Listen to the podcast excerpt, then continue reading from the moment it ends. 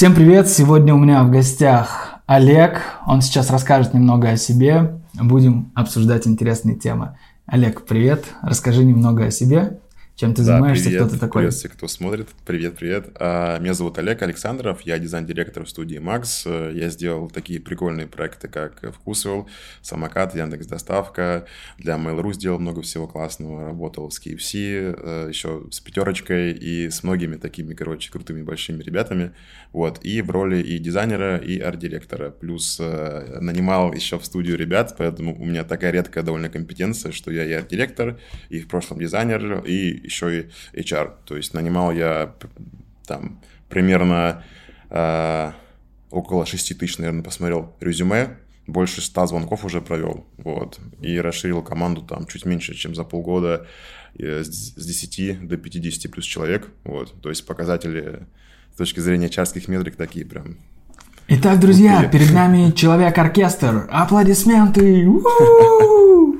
Олег, расскажи тогда... гитаре тоже умею играть. На гитаре? Я тоже, кстати, умею. О, прикольно. Да. Сейчас, сейчас сыграем. Доставай гитару. Сейчас сыграем, да-да-да. Расскажи тогда, как ты к этому пришел и чем ты занимался до дизайна? Вообще, была ли у тебя жизнь до дизайна? До дизайна. Пришел я к, дев- ну, к дизайну примерно сразу, потому что у меня просто, я типа круто рисовал, ходил в художку, у меня такой очень классический путь получился.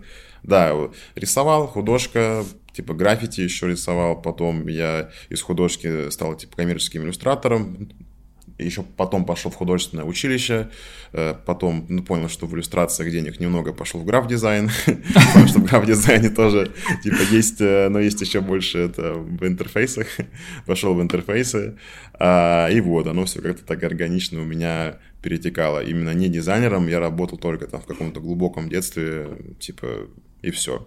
Вот. Раздавал листовки. Да, листовки, упаковщиком, грузчиком, типа того. Блин, я тоже листовки раздавал когда-то. Прикольно. Но это, да, всегда нужно было на пиво, на тусовке. Да. Поэтому Кстати. это были листовки. У нас концепция сегодня в подкасте есть. То есть подкаст не просто... Да.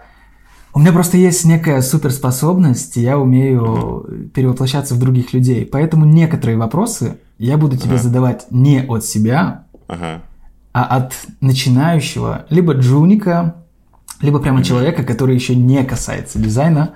Вот, поэтому некоторые вопросы, может быть, тебе покажутся такими, э, как это называется, нубскими, но Ага. имей в виду, что это я просто спрашиваю от лица другого человека, который вообще Окей, не шарит хорошо. в дизайне. И мне интересно, так как тебе тоже интересна тема развития пути и так далее, я думаю, что и ребятам будет интересно об этом послушать, то есть как ты свой путь проходил и какие-то, может быть, попутные лайфхаки будут от тебя. От гуру, Прикольно. от человека-оркестра. Я Вот. еще, кстати, менторил очень много ребят. Там, типа, я типа, около человек, наверное, 70-80 уже променторил, именно дизайнеров. Поэтому тут сейчас вопросами меня, скорее всего, не удивишь. так что я буду на готове прям. Вот. И сейчас эти ребята уже где-то работают, наверное, в крутых местах. А есть кейсы, да, да. Типа вот МТС есть кейсы, а Озон, Тинькофф, вот. Смотри, я понял, что ты чем-то помимо дизайна увлекаешься, это очень круто. А как ты вообще считаешь, нужно ли иметь какие-то другие развлечения, хобби, может быть, э, вторую работу, чтобы не только дизайном заниматься, потому что, как мне кажется, тоже по моему опыту, когда человек только на этом зацикливается, это грозит нашим любимым выгоранием. Прикольный вопрос. Э, Я считаю, что можно заниматься только дизайном, все хорошо, но нужно очень сильно собой еще заниматься. Вот. То есть все, что касается того, как ты отдыхаешь, как ты проводишь время, какой у тебя досуг, как ты выделяешь время на свои какие-то истории, это очень важно. И нужно вот э, скорее не намеренно находить какое-то хобби, либо вторую работу, либо там разнопланово прям стараться смотреть на все именно с точки зрения прокачки в дизайне, а просто вот свою самоэнергию постоянно восполнять через какие-то Мгм. вещи, которые тебе нужно еще будет самому найти для себя. Вот это очень важно.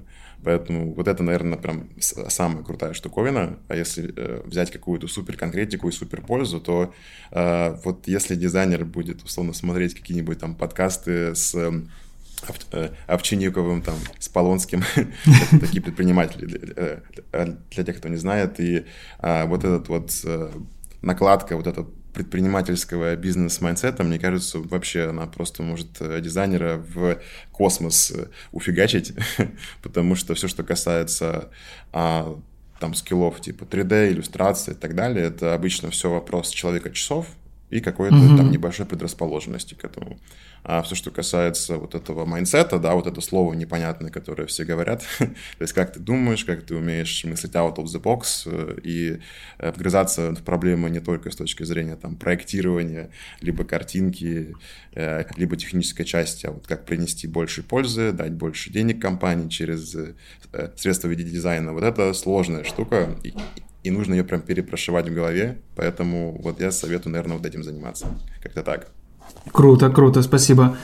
Тогда тебе следующий вопрос. Вот дизайнеров просто сейчас до хрена. Mm. Вот стоит да, ли да. мне сейчас вообще идти в дизайн? Потому что, ну, рынок mm кажется вообще переполнен. mm Нет, не переполнен. Он просто мне, короче, кажется, что просто усложняется немножко требования к ребятам, э, усложняются параметры того, что должен уметь дизайнер, но вот именно продуктовый, я, я сейчас именно про вот этих ребят говорю, то есть которые работают с метриками, которые работают с какими-то показателями, которым нужно раскачивать непосредственно, то есть э, продукт, вот. Там все чуть посложнее, и поэтому это еще история, которая может классно вообще развить мышление, и я бы рекомендовал точно вообще идти в дизайн, потому что это сейчас самая близкая история к тому, как вот меняются digital -продукты, вы будете вообще вечно в теме, э, вы будете постоянно в трендах вообще мира, скорее всего, потому что все самое классное, оно все равно проходит через дизайнеров сейчас, то, что запускается. Там новые сервисы, новые какие-то сайты, э, новые приложения, которые мир немножко меняют. Там, не знаю, э, та же служба доставки за 15 минут она немножко изменила мир потребления. Вот, там есть дизайн, вот, очень классный. И так далее, и так далее, и так далее. Поэтому вообще очень многогранная сфера. Рекомендацион туда шагать. это точно. То есть ты хочешь сейчас мне сказать, что дизайн это не только красивые картинки вообще и кнопки? Нет, вообще, вообще нет. К сожалению, нет. Да, на вот, самом деле почему-то многие думают, и я очень много встречаю в пространстве интернета таких дизайнеров, которые думают, что если грамотно подобрать шрифт, поставить картинку, сделать свечение, набросить тенюшки, вот и получился дизайн. Типа вот, изи, но это не так, Нет, да? к сожалению, опять же, да, да, да, да, да, не, не, конечно, то есть это все должно решать какую-то задачу, это все должно приносить конкретные value с точки зрения там метрик этой компании и так далее. То есть очень много на это дело стоит важности какой-то, поэтому нужно не только знать кнопку, как нарисовать. Кстати, как ты думаешь, сейчас появились э, нейросетки, больная mm-hmm. тема. Что делать? Дизайнеры все останутся без работы, что ли? Потому что вот уже и Артемий Лебедев, всеми известный, выпустил да, своего там Николая Иронова, который просто генерирует тысячу логотипов буквально за пару минут. Mm-hmm. А что дизайнерам-то делать остается? Как? Мы что, все останемся без работы? Может быть, и вообще в дизайне нет никакого смысла, если это все делается нейросетями?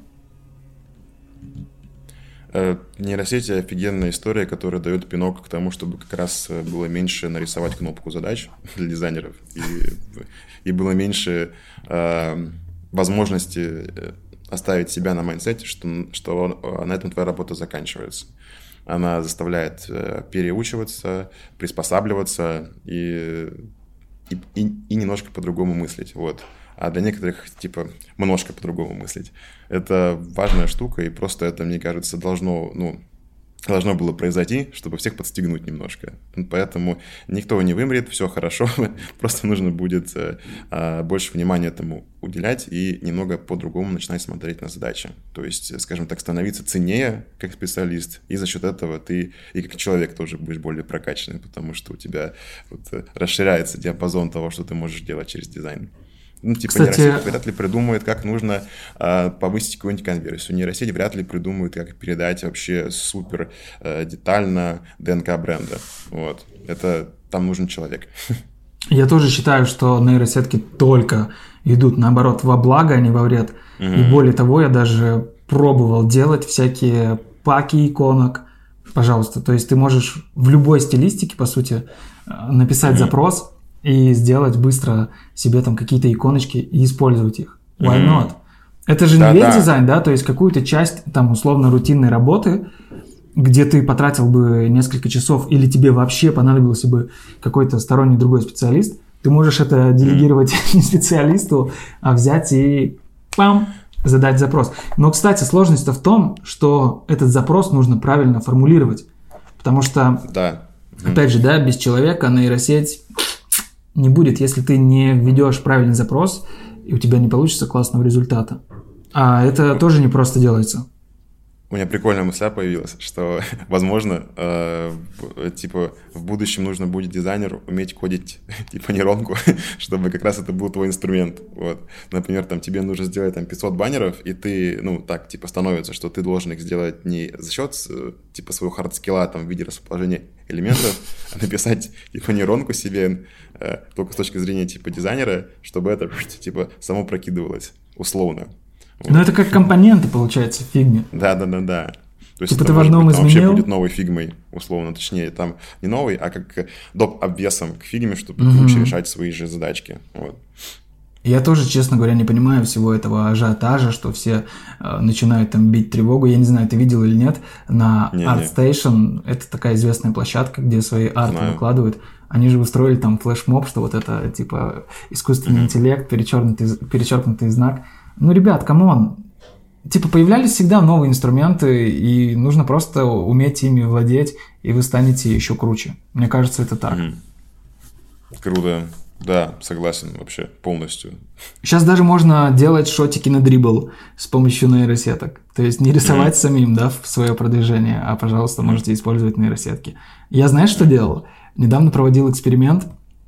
Я выложил пост в соцсетях, который написала нейросетка. Прикольно. А есть, что там было? Есть нейросеть, которая называется GPT-чат. Что ага. там было? Я ввожу просто запрос. Нейросеть, напиши пост про то, а, как хорошо быть дизайнером. Условно. Угу. И она тебе выдает текст.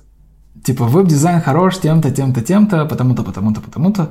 И все. Я просто беру, копирую, вставляю в пост, и никто не понял, что это написал не я, а нейросеть. А потом я типа выложил в сторис, говорю, ребята, а вот Прикольно. этот пост, оказывается, нейросеть написала. И никто не понял, типа, пон... ну, там Крутой, простенький, да. простенький текст, ничего сложного, но вот уже вы можете это опять же использовать. Мне всегда лень посты писать, и вот закинул, написал. Это, знаешь, еще, наверное, просто закрывать будет, вот есть такой термин, там, monkey job, ну, когда человек делает, ну, какую-то совсем там типа, супер простую работу, которая mm-hmm. просто ее много, типа, там, не знаю, выгрузить иконки или там какие-то mm-hmm. супер базовые текста написать. Это же, наоборот, классно, что у людей, по сути, будет оставаться больше сложных креативных задач на них, э, чем вот этой вот рутинной штуки. Поэтому все очень круто, что это происходит. Хорошо, вот мы подходим к главному вопросу, одному из главных. С чего начать вообще изучать дизайн? Вот я как человек, который стоит перед выбором – вот что мне делать? Я вот хочу освоить эту профессию, но вообще не знаю, типа, куда mm-hmm. мне идти, куда податься, с чего начать, где брать mm-hmm. какие-то источники вдохновения, может быть, на курсы, пойти на курсы. Что бы ты посоветовал маленькому дизайнеру? Я супер издалека начну, но постараюсь поскорее объяснить мысль. Раньше же вообще как бы не было никаких источников, вот, ну, где ты можешь э, почерпать информацию, и так вышло, что олдскульный классный метод был это найти какого-то себе ментора, друга, который шарит, и с ним вот сидеть за фотошопом, словно это вместе разбираться. А, вообще, в любом случае, вот это такая старая тема, но она очень хорошо работает, когда у вас есть вот какой-то а, бади рядом, с которым вы можете Э, раскачиваться, который не просто вам выдаст э, чек-лист с задачами, чего надо делать, а поймет, что именно вам надо делать, в чем у вас такая предрасположенность. Вот, например, если у вас э, предрасположенность к визуалу, да, вы очень прикольно его, типа, на старте уже начинаете делать, то он вам дает еще там а, какие-нибудь источники про искусство, про мебель почитать какую-нибудь интересную, почитать про интерьерный дизайн, почитать про а, там дизайн каких-нибудь графических дизайнеров из прошлого века вообще. То есть, чтобы ты в это все поглубже ушел, и у тебя была классная нейронка именно здесь, типа какая-то а, заскриптованная программа такого не подберет. Вот. Она это просто не поймет. Задача э, сделать это все на массу, ну, в хорошем смысле, то есть объяснить э, усредненному массовому человеку, как это все работает и, и как э, обрести в себе вот какие-то базовые навыки, чтобы дальше уже как раз выбирать ну, конфигурации, куда ты больше уходишь, в чем у тебя больше есть просадки, в чем предрасположенность.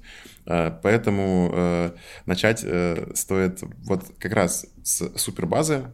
Супербазу могут многие ребята дать, то есть, ну, реально очень многие, там, скиллбоксы, скилл factory, типа, там, практикумы и так далее, вот, но дальше с этим надо обязательно что-то делать, потому что когда у тебя много вот этой базы, это вот такая неперенаправленная энергия, Да, типа неясно, где ты в итоге можешь ее применить лучше всего. Потому что вот как раз вот эта предрасположенность, она потом тебе векторы формирует для, для большего роста. Типа если ты просто везде во все продолжаешь тыкаться, при этом не имеешь какого-то наработанного опыта, не так, мне кажется, прикольно будет. И вот эти вот типа трамплинные свойства надо выявлять и на них давить. Короче, э, э, накачиваем базу. Вот. Тут, наверное, прям не буду советовать, где эту базу можно накачать, потому что много всего есть. Вот у нас как раз сейчас есть э, свой продукт, студийный Helper, и там мы как раз это все совмещаем. Мы даем человеку базовые домашки, которые мы уже через свою экспертизу провернули и постарались их сделать нетипичными, и при этом, чтобы они э, пропорционально прокачивали э, твои мышцы дизайнерские. И у нас, соответственно, ну, помимо домашек, мы еще быстро отвечаем, то есть как раз есть вот этот вот эффект бадди, э, есть чатик, где ты будешь, там быстро пишешь и спрашиваешь, а как же сделать вот эту иконку? И мы быстро отвечаем, вот, там в течение минут 40-30, чтобы вот не было вот этого долгого застоя. И есть ментор как раз, который тебе тебя раскачивает. Э, у вас там звоночек есть, где он очень чутко тебя расспрашивает. Если где-то ты переживаешь, делает массаж моральный, чтобы не переживал. Да, да, да, да, прощупывает. И вот так вот ну, как раз направляет э, твой вектор максимально корректно, насколько это возможно. Вот, типа того. Поэтому э, базу можно взять много откуда, но потом ее важно припекать каким-то ментором. Вот, например, Скажи, я... Ответил я на вопрос для ребят, которые... Это нужно спросить ребят. Напишите в комментариях, ответил ли Олег Давайте. или нет. Cool. Вот я, например, выучил уже базу, обрел mm-hmm. какие-то знания. Куда мне идти дальше? Фриланс, mm-hmm. студия, продукт, э, финтех. Mm-hmm. Вот куда бы ты посоветовал по своему опыту? Я Ой, бы посоветовал вот прям... определенно. Mm-hmm. У меня есть вот давай, четкий давай, ответ. Давай. Не, давай ты сначала, потом я, может быть, у нас совпадут. А, да, мне кажется, у нас, кстати, совпадут. Это я бы сначала пошел в студию, вот, э, причем не важно... там хардкор!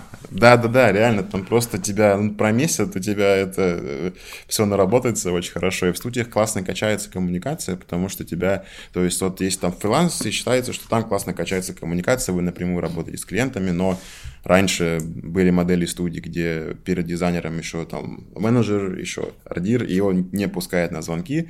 А, я сам был в таких студиях, и а, это вообще не прикольно. И вот как раз если, ну, по крайней мере, тех ребят, про которые я сейчас знаю, типа там фрешмены с, из студийного мира, там а, мы, Крауч, Луч, Прагматика, что еще, вот этих, типа, точно могу сказать, что вот они так делают, это напрямую общение с клиентами.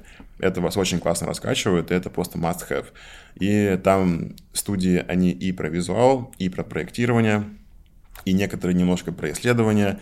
А в продуктах, например, у вас может быть отдельно UX типа отдел, отдельно может быть э, отдел исследований, и вы просто, ну, хрен, короче, попроситесь туда, чтобы вам это дали поделать на старте, вот, а в студиях все более пластично, поэтому, короче, студия, cool, э, там можно расти по-разному, можно, соответственно, там также раскачивать компетенции, как в продукте, опять же, в зависимости от студии, э, но в продуктах, скажем так, это более детально, более скрупулезно все происходит, более размеренно, это темп тоже, мне кажется, важен, И такой частый трек это когда вы в студии типа набрали базу, как раз определились, в чем у вас там сильная сторона, вы там уже выбираете, соответственно, какой-то на подъезде же своей базы продукт и идете обычно туда. Вот.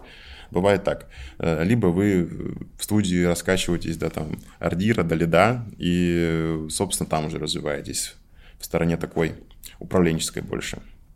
И тоже можно из управленческой стороны э, студии перейти потом в управленческую сторону э, продуктов. Это окей. А главное, чтобы в студиях просто был продуктовый именно подход сейчас, мне кажется, чтобы вы как-то касались исследований, вы касались метрик, вы касались понимания задачи более глубокого и так далее. То есть э, минимум картинка рисования. Вот. Я с тобой в этом плане возвращаюсь сейчас в свое тело. Угу. Согласен абсолютно, потому что студия это действительно такой плацдарм общий, когда ты можешь для себя определить следующее направление. То есть первый этап студии, ты смотришь на все, а, можно сказать, вот на все э, отрасли, которые есть. Потому что, как mm-hmm. правило, студии, вот я прям говорю про большие студии, где я, например, работаю, у нас mm-hmm. вообще есть все. И я работал, начиная от э, создания баннеров. Вот, кстати, ты говорил про много баннеров. У меня один раз была задача с клиентом Макдоналдс, а они mm-hmm. хотят все очень быстро, срочно и красиво. У меня было 100... 40 с чем-то, да, 140 с чем-то баннеров, прикинь, я делал за день. Ага, и я тогда... И причем они присылали еще КВшки угу. с другим агентством. Опять же, да, есть вот коммуникация с другими агентствами, и там так все интересно устроено кто как работает, ты смотришь, думаешь, блядь, как вы сюда попали, некоторые ребята вообще, что вы тут делаете, непонятно. И вот КВ присылали в фотошопе, мне нужно было этот фотошоп дербанить и все переносить в фигму, пересобирать разные форматы, разные площадки, учитывать ТТшки, короче, вот такая вот.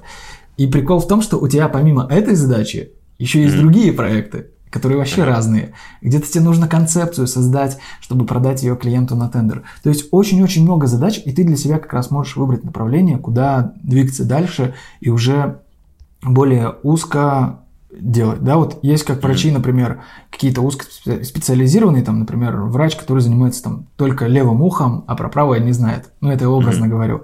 Вот. Это когда ты с этого начинаешь, мне кажется, не очень прикольно. А когда ты идешь от большего уже к меньшему, к частному сужаешься, вот тогда кайфовый, ты уже вот прям растешь как и профессионал. И mm-hmm. что самое важное, ты можешь делать и какие-то другие э, проекты с другими навыками. Почему? Mm-hmm. Потому что вот у меня есть, например, знакомые ребята, кто сразу целенаправленно пошел в банк работать. Угу. Вот это люди, которые ни разу там условно фотошоп не открывали. Тоже такие есть, да, кстати. Угу. И все. То есть задача там придумать какую-то креативную концепцию, все, угу. ступор, я не знаю, что делать. Задача там создать какой-нибудь КВшник в фотошопе, все, не знаю. Там даже баннер какой-нибудь создать они не могут. Угу. Потому что они могут сделать дизайн-систему, угу. они могут все это распределить. Короче, а вот какие-то другие задачи все уже. Ага. То есть у них да, вот понимаю, одна, прям... одна мышца прокачана и все. А когда ты касаешься этого, ты, во-первых, и прокачиваешься, и уже и выбираешь для себя. Мне кажется, это очень-очень классно и круто. И мне кажется, вот чисто по моим ощущениям, что сейчас даже в продуктовых, вот исключительно продуктовых компаниях угу. нужны все-таки более какие-то универсальные солдаты, нежели узкие специалисты. Может быть, я не прав? Если нет, поправь меня. Тут э, ну, тут, знаешь это Тут опять же это как у тебя есть своя вот нейронка в плане общения там с ребятами, там у меня есть как-то своя, и, и то есть это типа не, э, не получится какой-то супер вообще э, э, супер корректной статистики, но вот у меня как раз история такая, что обычно э, нанимают с фокусом на какие-то конкретные скопы навыков, типа там больше фокус на проектирование, больше фокус на исследование, либо только на проектирование, либо нужен там researcher слэш дизайнер, прям вот чисто так. А по визуалке, кстати, на самом деле вот есть такое предубеждение, что продукты, типа, там нафиг не нужна визуалка вообще, но там у меня были кейсы, где ребятам прям вот нужна была классная визуалка, вот прям типа точно. И, соответственно, в продукты уходили эти ребята. Так что это предубеждение, просто их чуть-чуть, поменьше. Вот э, и все. А, как-то так, наверное. Я еще что хотел, кстати, вот добавить. Это супер индивидуальная хрень, но что мне было важно при выборе вообще коллективов, это чтобы была очень сильная пластичность в растягивании того, что можно делать. То есть, условно, а, в продуктах э, там ты с большой сложностью, это должна быть просто такая культура в, в компании, что ты можешь, например, потом стать продуктом вообще. Вот, например, так банки uh-huh. валюты точно знаю, что есть там дизайнеры, они ну, перетекали в продуктов а, некоторые. А, это окей, это прикольно. То есть это, прикинь, это, как у тебя на башка раздербанилась в хорошем смысле. И это, мне кажется, сразу же дает там не только ну, карьерный какой-то и профессиональный рост, но ты просто как-то майнсетово нехило вырастаешь за счет таких вещей. И знаю обратные э, продуктовые культуры, где все очень сильно распределено. То есть очень вот все по кусочкам, по этим, по разделчикам и так далее. Вот. И там очень типа сложнее вот э, э, такой вот переворот совершить. И вот мне было важно за такие вот больше коллективы, короче, играть. Вот. Это супер индивидуальная штука, ну просто, наверное, такое это просто аккуратнее ребята, чтобы не выбрали что-то совсем-совсем такое маленькое, небольшое. Да, я имел в виду да, не а то, что это must-have. Загостинить можно. Ага, да-да-да. Я имел в виду, что это не, то, что must-have, да, что вот ты должен быть там обязательно разноплановым, и угу. только тогда тебя возьмут, а то, что это точно лишним не будет. Даже, опять угу. же, если говорить на будущий рост, если ты там становишься либо ардиром, угу. ну вот я не представляю ардир, который ничего не знал бы, например. Типа, был бы в какой-то узкой штуке и такой, ну, этого я не знаю. Ты все равно немножко должен и там шарить, и там, чтобы тебя условно даже mm-hmm. оценивать качество работы твоих подчиненных. Mm-hmm. Или если ты там идешь э, оунером, тоже тебе не будет э, лишним знать какие-то другие специфики. В том же да, в 3D да. чуть-чуть разбираться и в других отраслях. Потому что когда ты не знаешь, ну ты сам будешь плавать и не понимать, э, хорошо сделали. Я тебе могу привести вот банальный пример. У нас есть, например, медийка. Да, медийка, она занимается mm-hmm. непосредственно всеми там баннерами во вкусной точке. И они mm-hmm. должны хорошо знать ТТ. То есть вся информация по ТТ и требованиям там площадок исходит от mm-hmm. них. И недавно они присылают баннеры, вот нужно сделать баннеры, и ТТ во ВКонтакте, они пишут 50% текста, содержания на картинке. Ты, может ага. быть, не, этого не касаешься, не знаешь, но у ВКонтакте есть супер дурацкое ограничение, с которым я пытаюсь сейчас бороться, я им ага. писал уже в модерацию, 20% текста на картинке. Угу. Когда ты делаешь баннеры для Макдоналдс или сейчас вкусная точка, это нереально, потому что у них там может быть 4 продукта, которые должны mm-hmm. каждый называться, у них бывает еще скидка, бывает еще дополнительный какой-то лейбл названия компании, это все текст. Даже цифры mm-hmm. это тоже текст. И в 20% уместиться от всей картинки это нереально. И вот э, медийка пишет 50% должно быть. Я такой, это странно. Что поменялись ТТ, я уже начал радоваться. Ага. А оказывается, они просто облажались. И в чем прикол? Если бы я не знал этого и не обнаружил вовремя эту ошибку, мы бы сделали уже с новыми вводными, с новыми данными, и потом нам пришлось бы переделывать херову тучу работы – и в кратчайшие сроки, потому что, ну, если бы мы сделали, отправили на согласование, это бы прошло куча времени. То есть, понимаешь, маленькая информация, просто плюс 30%, а это могло вылиться в очень серьезную проблему. И вот когда ты настолько, да, разбираешься, ты можешь это пресечь сразу. Потому что у меня сразу же щелчок в голове такой, так, блядь, что-то тут неладно. Надо mm-hmm. разобраться. И пошел разбираться. Вплоть до того, что я написал э, модерации в ВК, потому что меня все равно убеждали, что новые водные пришли. Я говорю, блядь, какие новые водные? Я проверил, э, старые водные, они не поменялись. То есть там как было 20% ТТ, так и есть. И понимаешь? И прикол в чем? Мы говорим про это медийки, которая нам mm-hmm. присылает э, вот эти все данные.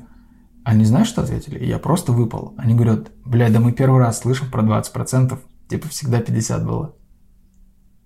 Я такой, ребят, ну просто загуглите. Это находится за 2 секунды. То есть, понимаешь, насколько? То есть, люди вообще, типа, находятся где-то в вакууме. Вот. Это такой маленький, примерно маленькая очень ниша, но когда mm-hmm. это говорить про какие-то глобальные вещи, я думаю, что тут вот как раз-таки агентство, оно помогает более широко смотреть на вещи набрать, и на работу да, других. Набрать такую штуку. Нейроночка, нейроночка.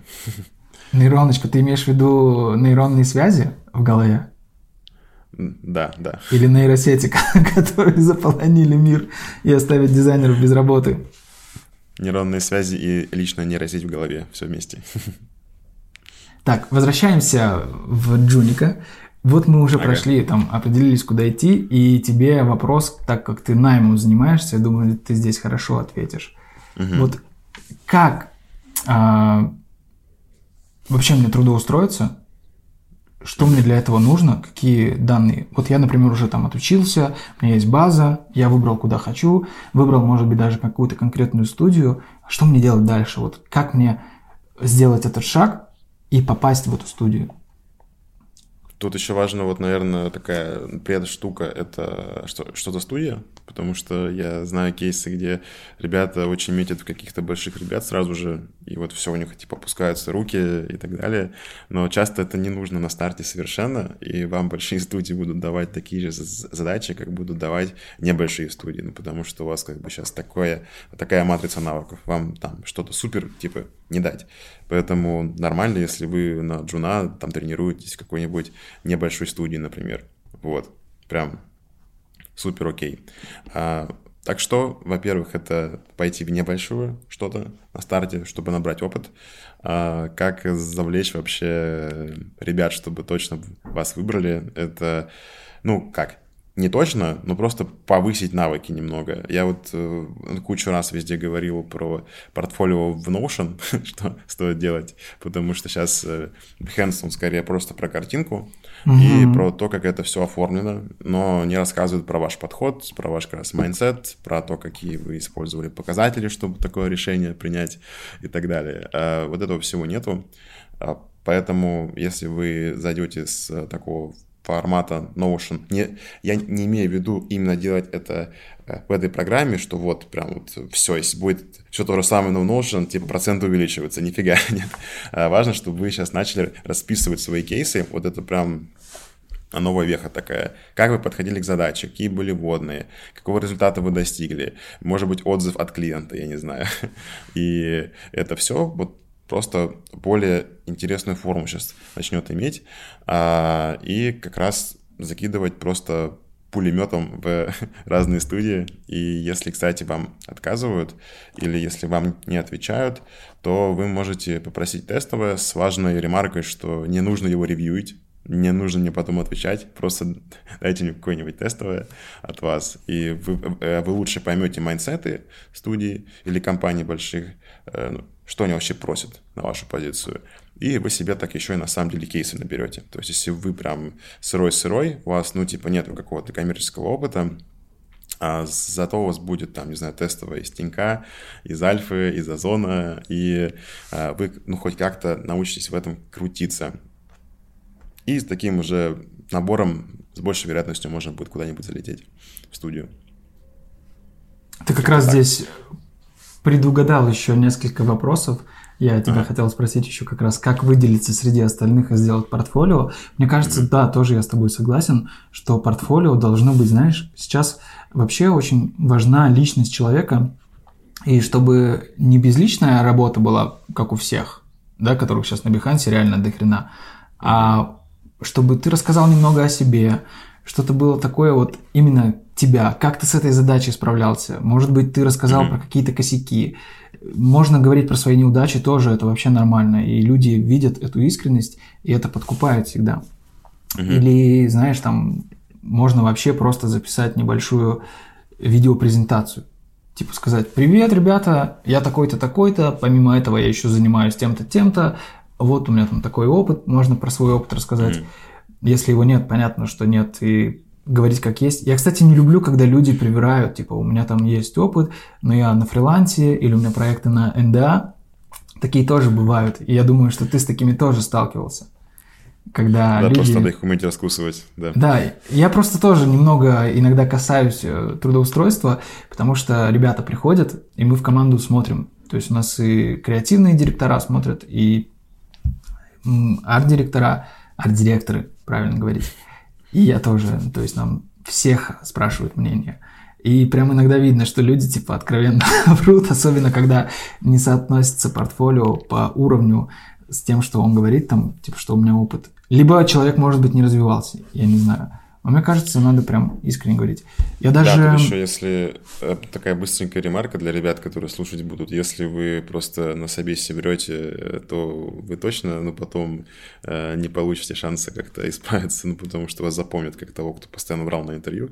А если у вас где-то не хватит опыта, и вы честно в этом сознались, но потом вы прокачались, пришли еще раз туда же постучались, в какую-нибудь там офигенную студию, то, ну, у вас, ну, по крайней мере, типа, репутация сохранилась хорошая, вот, и вы все равно потом туда сможете попасть там через полгода, например. А если вот там чисто пытаться как-то проехать на, на каких-то выкрутасах, вот, то все, типа такой некий блэк-лист будет. Кстати, я вспомнил сейчас, я сам, когда устраивался, у меня полили даже соцсети. И смотрели, типа, что я за да? человек. Прикольно. Да, да, да. А у меня были на Фейсбуке видосы, как раз мы там пели с женой на гитаре песни угу. под гитару и под разные инструменты. У меня была куча видосов, и им это понравилось. Типа, я когда пришел работать, они мне такие сразу, вот, мы, типа, все видосы у тебя уже посмотрели. То есть соцсети тоже, кстати, важны. Иногда прям некоторые работодатели мы, проверяют. Мы прям инсту спрашиваем. Реально, да? так можно понять вот этот, да, типа вот этот, этот вайп человека, ну, типа, когда ты не понимаешь там по uh, cover letter, по CV, по портфолио, да, что-то, и ты заходишь в инсту, и там видно, что, ну, прям вот наш чувак вообще, типа, очень попадает. Либо наоборот, там, типа, что-то странное. Вот такой, ага, все, значит, нужно здесь немножко промять, прокопать будет на собеседовании. То есть это же как, э, типа, э, аналитика там перед э, дизайном, да, то есть ты смотришь референсы, там смотришь Э, Яндекс Метрику, какие там еще показатели сравниваешь. И тут, ну, типа, также перед интервью ты готовишься и смотришь, что там у человечка запаковано, помимо CV. Угу. Мне кажется, еще такой важный момент. У некоторых просто нет портфолио. Вот что, либо его делать из каких-то условно вакуумных работ, придуманных, mm. или как здесь поступить, или показать какие-то свои лучшие наработки в фигме, например, если у тебя что-то есть. Mm. Я даже знаю опытных ребят, которые не имеют портфолио. И для mm-hmm. них это прям большая проблема, потому что они типа не знают, что бы сделать с этим. По портфолио. Э, вот я прям еще дам несколько лайфхаков. Э, первое, это вы можете клянчить тестовые задания, и таким угу. образом у вас будет набираться портфолио. Второе, это есть какие-то источники, где а, выкладывают очень простые задачи для дизайнеров. Типа, чуваку нужно сделать э, интернет-магазин какой-нибудь, не знаю, про ну, продажу его, не знаю, деревянных каких-нибудь изделий. вот. И у него есть только 5000 рублей, условно, да. И как раз, э, ну, вам же нужно опыт сейчас получить, и нужно получить какие-то кейсы в портфолио. Это ваша валюта, а не то, то, насколько вы выгодно сейчас договоритесь по проекту. Поэтому вы можете вот прям даунселить э, и брать такие проекты, ложать на них, вот, либо наоборот реализовываться как-то очень круто и таким образом набирать. То есть, э, э, если вы там в каком-нибудь сообществе, где публикуют несложные задачки, э, просто будете вот их хватать и потихоньку-потихоньку набирать этот опыт, э, то классно, это уже какой-то опыт, уже неплохо. Э, лучше, чем, э, не знаю, просто пытаться пробиться в студию или в компанию, не имея опыта на какой-то удаче, либо на какой-то харизме, потому что если вас так э, возьмут классно, вам повезло, но вам вот именно что повезло будет, получается. Либо прособеседовали не очень плотно, там типа навык проседал у интервьюера, либо вот вы попали в то, что именно сейчас нужно срочно кто-нибудь, и вы залетели, тоже не очень качественно получается. А так вы залетите просто к более осознанным ребятам с более высокой дизайн-культурой, если у вас реально будет набранный опыт, и вас, ну, как бы возьмут за дело. Как-то так. Поэтому тут э, э, не потирайте штаны, короче, э, докапывайте всех потому, чтобы закинули тестовые вам, либо пишите в всякие странные паблики, там на FL.ru даже, прости господи, э, набирайте себе что-нибудь, ну, какие-нибудь задачи, попросите свои, не знаю, у вас там кореш или там э, дядя имеет какой-нибудь там магазин, там, либо что-то еще, или э, ему нужен какой-то лендос, то сделайте ему этот лендос просто так за бесплатно. Посмотрите там потом Яндекс Метрику, э, как все работает, что-то там улучшите и так далее. Вот, это будет сильно продуктивнее. А как ты считаешь, вот кейсы оформлять, ну, например, на Behance, на тот же самый, угу. лучше какие-то реальные или все-таки как-то даже если ты делаешь какой-нибудь угу. говененький проект, все-таки в кейсе что-то делать более креативное и как-то его приукрасить? Мне кажется, что, ну, точнее, не кажется, я прям уверен, что ребята, которые такие шарящие за э, дизайн прям, им вот все эти обвесы на самом деле не очень нужны э. То есть, вот, то, то есть, а как я офигенно оформил кейс, вот э, сейчас там не так много ценза, то есть важно то, как у тебя непосредственно дизайн твой сделан. Так и было, наверное, важно, но просто как-то культурно в дизайне складывалось, что нужно оформить прикольный кейс. Сейчас есть э, ребята, которые довольно просто все оформляют. То есть там нет никакого вау, супер каких-то мега мокапов, там разлетающихся помидоров, я не знаю, там что ну, короче, вот чего-то такого нету и не надо. Э, поэтому вам э, нужно просто минимально заниматься еще сверху оформительством того, что и так у вас есть.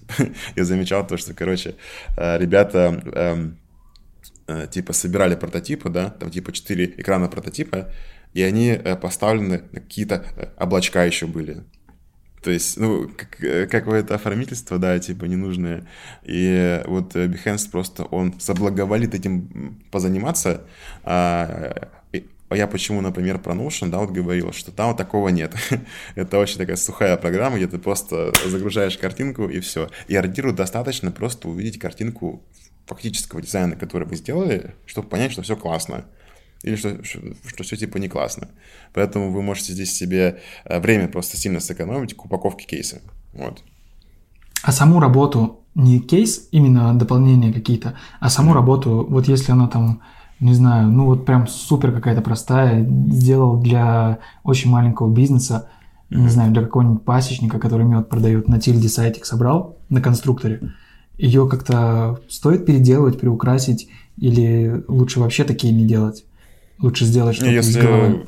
Ну, кстати, прикольный кейс, вот, вот офигенно. То есть, если это реальная штука для какой-то даже странной компании, это круче, чем если вы сделали какой-то очередной, э, не знаю, сайт про кофе или очередной редизайн сайта Zara. Потому что их, их на Behance, ну, по крайней мере, было прям вообще дофигища, и оно все вот такое, типа. а, поэтому что-то реальное, что-то такое живое, там, не знаю, магазин мяса какой-то сетевой в вашем магазине. А, если вы прикольно, у вас получилось передать его какие-то особенности, решить задачки у клиента, то классно. Расскажите про это еще побольше. Ну, типа про то, как стояла задача и так далее. А, как вы ее решали, какие э, какие вы достигли вместе с клиентом или по отдельности результаты на запуске этого сайта, это прям ценнее будет. Вот. А, и, и, и если вдруг вы так вышло, что клиент, это тоже типа часто такая проблема, вот не принимал ваш классный дизайн, и в итоге э, вышло что-то не очень крутое, а вы знаете, что можно сделать круто, то просто включите такой режим экзибита своего же, и вы сами можете сверху э, свой же кейс какой-то один один прокачать, там буквально на трех, там, четырех экранах, и, ну, собственно, выложить вот это как кейс. Uh, тоже окей. Uh, важно только не распыляться, не переделать все свое портфолио, все, все там 15 сайтов, не обновлять по визуалу, это странно, да, сконцентрироваться вот на одном и там себя показать. И не делать весь сайт, а там типа несколько экранов. Все, класс. И это уже может сойти за то, что uh, можно и оценить, и вы как бы в этом будете уверенней. Как-то так. Круто, спасибо. Как дальше пройти собеседование, потому что мы подходим уже к этому этапу, угу. и удачно его пройти? Вот что стоит делать, что наоборот не стоит делать? У тебя наверняка тоже в этом угу. большой опыт есть. Что бы ты посоветовал и... человеку, а. который а... только-только устраивается, например, либо первый раз, либо меняет работу, неважно. Ага. Окей, сейчас расскажу. А, во-первых, что на собеседованиях замечал самая такая больнючая штука, это ребятам нужно прям ослабиться, потому что некоторые не выдают э, нужных эмоций, нужного результата на звонке, а, не рассказывают даже то, что они знают, потому что они очень сильно нервничают. И вот прям нужно их еще, ну, то есть опытные, которые ребята собеседуют, они не тушат специально, они наоборот должны это увидеть, э, размять плечики, чтобы человек успокоился угу. и уже эффективно с ним созвониться. Ну, потому что у меня были кейсы, где ребята, ну, вообще у них не получалось разговаривать, но они были очень талантливые, нужно было их немножко, типа, расслабить. Вообще можно там, ну, ладно, это уже типа советы HR пошли, сейчас не по этой теме. В общем, А, сначала себя подготовьте, напишите, по какому поводу именно вы переживаете, что вот вы прям думаете, если меня это спросят, все, я не возьмут меня никуда.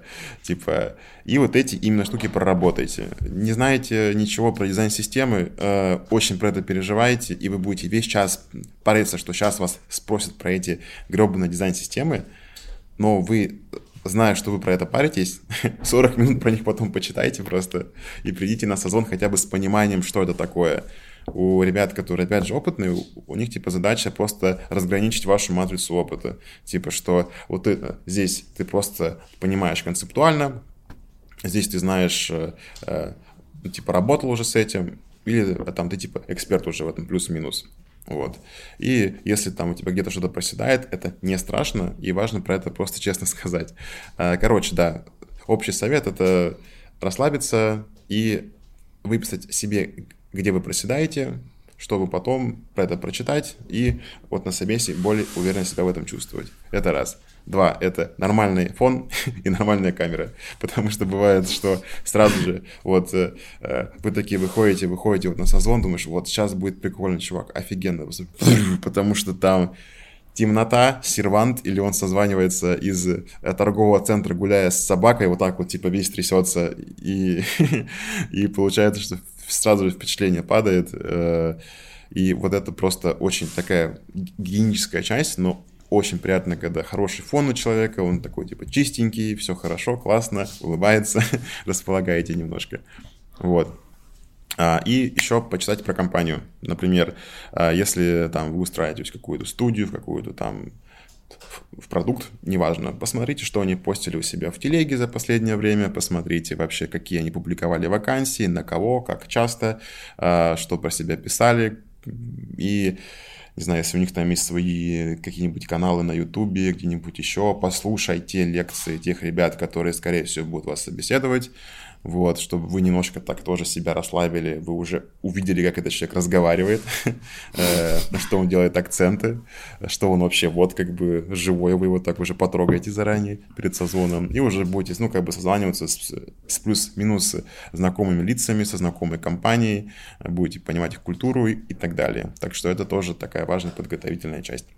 Вот. По джунам с таким пакетом точно можно будет чуть-чуть с большей вероятностью пройти собес. Вот.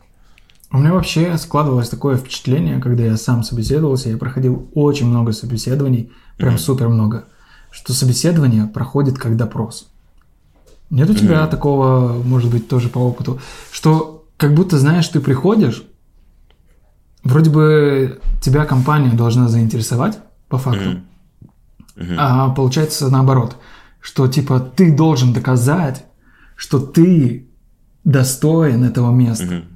И вот эти дебильные вопросы, почему вы достойны быть нашим кандидатом на эту вакансию, uh-huh. там, и так далее. Вот это прям вообще меня настолько вымораживало. Я такой думаю, серьезно? Uh-huh. Даже когда тебя люди сами приглашают, да, они тебе сами звонят, uh-huh. находят твое э, резюме, они спрашивают такие вопросы. Как вот с этим, не знаю, бороться, не бороться, как под это подстраиваться, или уходить uh-huh. от этих вопросов, или вообще уходить с собеседования? Потому что, ну, мне было дико некомфортно. Я такой, типа, что за херня вообще, ребят, происходит? Вроде мы как бы должны диалог ага. вести, а не допрос. Угу. Понял. Так, сейчас расскажу.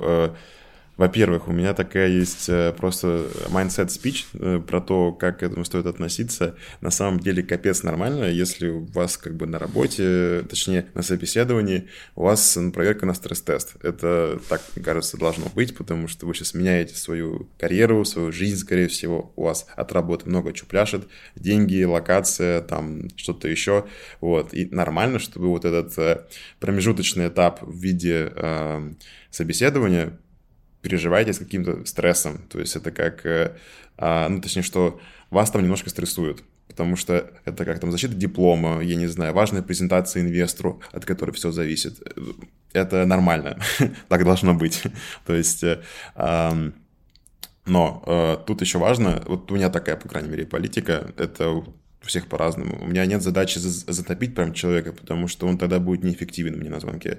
Мне важно сохранять вот этот максимально friendly атмосферу и friendly баланс э, на звонке, чтобы он и как бы был в тонусе, но понимал, что ну, у него спрашивают сложные вопросы, он должен на них отвечать, и там могут быть неудобные вопросы. Но при этом, чтобы у него не текли типа э, ручьи пота на лице, вот, чтобы у него типа не тряслись зубы и так далее. Поэтому вот это вот э, баланс я, по крайней мере, стараюсь делать. То есть я улыбаюсь, я там говорю, типа, тут не парься, э, там, да, поехали дальше, не справился, ничего страшного, следующие вопросы будут попроще, вот, а на самом деле нет, вот. Э, но при этом я реально задаю какие-то важные, там, тугие, душные вопросы, и если я вижу, что где-то человек начинает там брать или не, конкретно отвечать, я могу его прям типа дожимать хорошо. Но при этом все делается в лайтовой манере, я могу сказать посередине, что комфортно ли тебе, не сильно ли, ли жесткие вопросы, это не повлияет на интервью, просто я немножко сменю темп, и мы как-то вот так вот типа корректируемся друг по друга.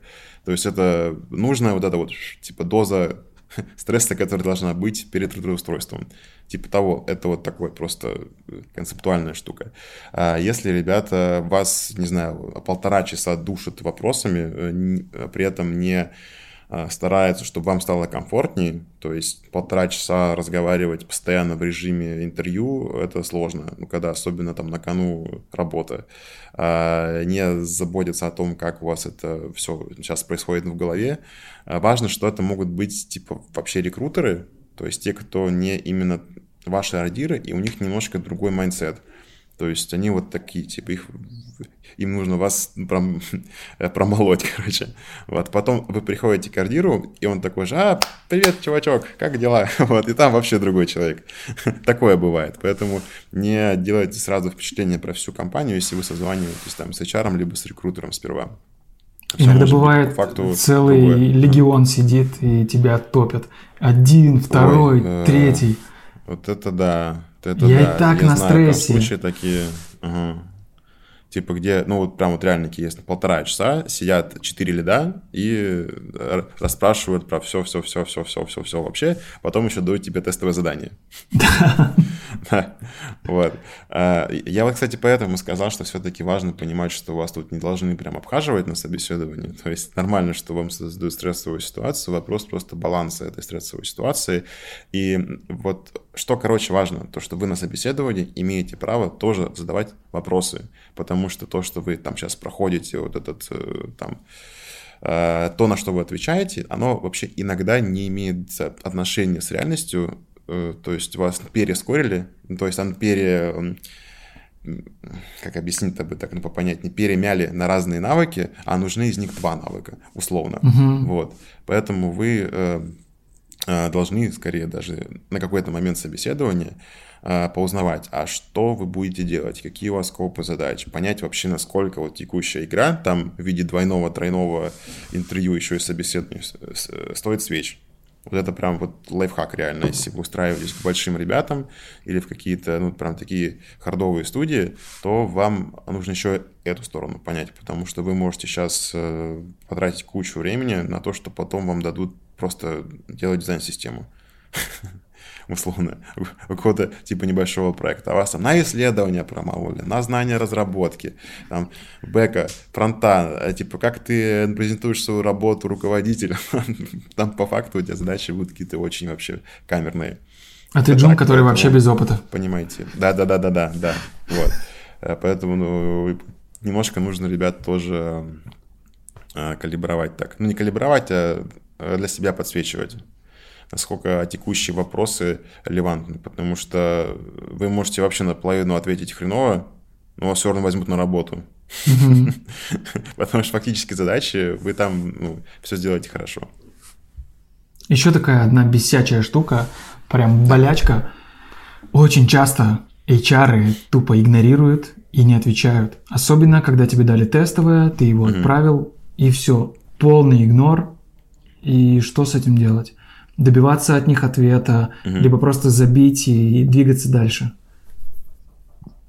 Как вообще на это реагировать? Угу. Потому что я а... знаю, что очень многих это прям выстегивает до того, что они разочаровываются и вообще перестают искать работу, думают, блядь, да, ну как?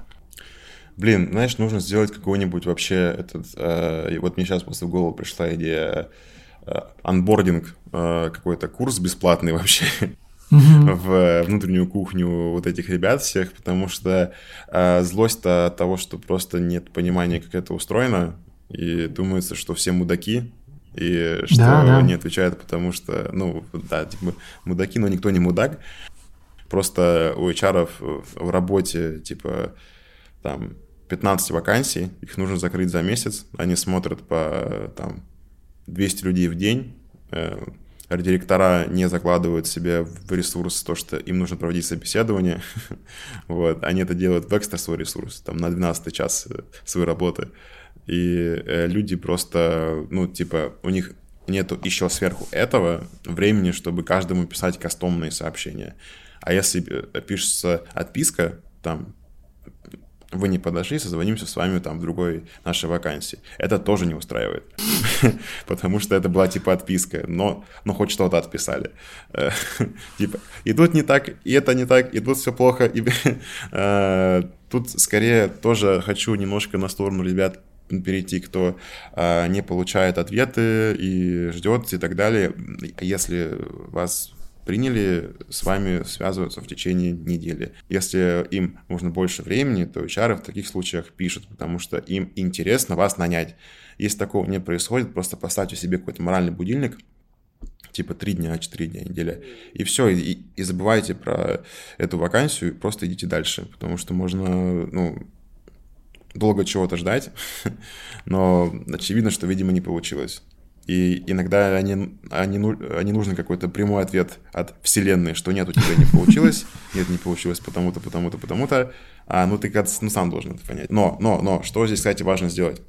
Ну, те, кто готов идти на такую встречу, это э, спросить, э, я явно вам не подошел, я это понял, все хорошо, спасибо вам за звонок, скажите, пожалуйста, в какой там компетенции я проседаю? Не нужно мне давать огромное ревью меня, просто скажите, где я вам не подошел. Буквально там одно предложение, мне это будет очень ценно. Офигенно. Вы вообще вин. Вы вышли с пониманием, что не так. И для следующих собеседований это потюните. Вот, поэтому а если даже вы в собесе вам сказали, что очень классно, что вы не подходите, ваше время тратить не стали, то запросите обратную связь обязательно. И так вы станете лучше. Я так, кстати, делал в свое время, когда устраивался. И это тебе дает понимание, что тебе корректировать, угу. чтобы в дальнейшем просто избежать этих ошибок, вот и все. Ну, тут понятное дело, что угу. для каждого есть да, какие-то да, да. свои нюансы, но в общих чертах как бы тут все становится понятно. Тогда следующий вопрос. Угу. Как мне себя оценивать? Я имею в виду и какой у меня грейд, например, сейчас, и материально, соответственно. То есть вот ты приходишь, угу. тебя спрашивают чаще всего вилку, твою зарплатные твои ожидания, сколько ты хочешь. И тоже у людей встает ступор такой, а сколько, сколько я хочу. Так, сейчас назову эту сумму, продешевлю, назову эту сумму, скажу чуть больше, там, на 5 тысяч, и не попаду в их потолок какой-то, и меня mm-hmm. просто не примут. И как, mm-hmm. что я? Я сейчас джуниор, или я мидл, или я вообще какой-нибудь интерн безопытный. Вот как вот в этих вот э, манипуляциях выйти победителем. Угу. Просто сейчас, чтобы хочу так сказать, чтобы ребята э, понимали быстро, то есть немножко картинку мира, и потом что с этим делать, чтобы, собственно, это прям конкретизировать. Картинка угу. мира, короче, такая. Э, джуны там до Тут сейчас будет огромный дисклеймер, такой жирнющий, прям сочный. Это что? Это сейчас вилка примерно, учитывая и продукты, и учитывая еще и какие-то небольшие студии. То есть она очень размытая, но типа такой рынок, он очень разный. Uh-huh. Есть э, небольшие студии в э, не Москве, есть студии в Москве, есть жирные студии в Москве, и есть еще продукты. И в продуктах тоже есть, типа, обычные продукты и жирные продукты. Вот. И это все очень разные деньги. Э, поэтому вот точные какие-то офигенные вилки вам мало кто скажет. Там аналитики про это, к сожалению, пока что нет. А, в общем, джуны где-то до 80 а, вот, получают э, от, там у всех разное, а, медлы э, до 130, 140, иногда до 150. Прям реально вот очень типа сильно вариативность может быть. Э, вилки, повторюсь, называя прям сильные так это, на разброс. А, и сеньоры а, до 250, например, до 260, и нардиры просто дальше, короче, вот типа того. Это как-то так. А, тут при этом минимальные планки почему не называю, потому что они а, реально очень сильно зависят от, от студии, от компании. И я тут хочу сказать, как вам стоит вести диалог а, вообще, чтобы с большей вероятностью попасть э, в нормальные условия. Во-первых, вы можете сказать напрямую, что вы не разбираетесь вообще в нише, и вы сейчас не хотите себя выстрелить в колено, поэтому, пожалуйста, скажите мне, какие у вас вилки, я от этого напрямую решение, и вы еще можете не, не в звонке про это сказать, а попробовать договориться на то, что после звонка про это сказать. Типа подумать, это тоже окей. А, так что на старте вы прям перекладываете немножко вот эту ответственность в а, самооценивание еще на того, кто вас интервьюет. Потому что он может вам помочь сказать то, что, ну смотри, вот э, по твоим скиллам сейчас такая-то вилка. Вы можете также сказать, смотри, мы сейчас с тобой там общались там час, вот, а, вот, как ты сам меня оцениваешь? Ну, а по скиллам скажи просто вилку, чтобы я понимал, потому что я не очень шарю в индустрии. Это окей, вот. А, такой небольшой лайфхак. Лайфхак. Лайфхак. Вот. Так, это первое. А вот как самому себя оценить? А, уже вторая случайная интеграция нашего продукта Helper. ну, просто он реально закрывает эти, короче, болячки, поэтому я не могу не сказать. вот. Это не, неосознанно. А, мы именно а, после звонка с ментором, он а, прям в прямом эфире да, заполняет в админке баллы, то есть что у тебя по визуалке, что у тебя по проектированию, что у тебя по исследованиям, по презентации. И у нас вот 8 как бы навыков, мы э, по ним оцениваем. У нас карта навыков сделана усредненная примерно по рынку, потому что мы студия продуктовая, мы исследуем, мы анализируем, и то есть у нас нету там то, что нам нужны визуальщики чисто, вообще нифига.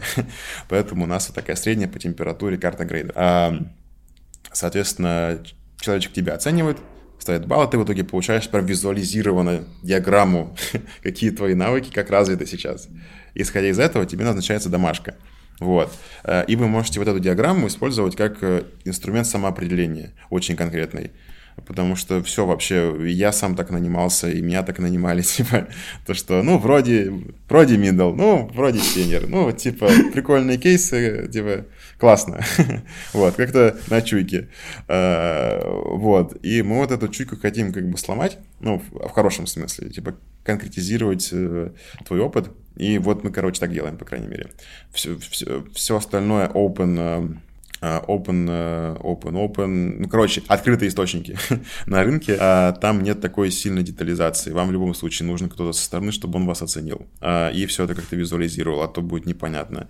У нас был еще, еще случай, а, ментор созванивался с чуваком, у которого до этого был где-то ментор, Э, в другом месте, там просто, ну как-то он с кем-то договорился, и он такой, я middle, вот прям мне сказали, я middle, все. А вот наш чувак уже оценивает и говорит, что, например, нет, э, сорян, ты pre-middle, э, тебе нужно еще чуть-чуть вот здесь, здесь, здесь, типа, дорасти, вот, сори, но зато мы это идентифицировали, и прям, типа, разъясняет, почему ты middle именно по деталям. То есть у тебя сильно проседают вот эти две компетенции, они очень важны для именно вот этой позиции, а конкретно в этих компетенциях у тебя проседает там то, то, то, то, то, то, то, вот это знаешь, но все равно, вот, типа того. Поэтому хелпер, короче, вот может с этим помочь э, самоидентификацией. А, а, а, а если взять такой, ну, какой-то более, типа, общий путь, то найти какого-то чувака, ну, который сможет вам с этим помочь просто даже в чатике. Вот.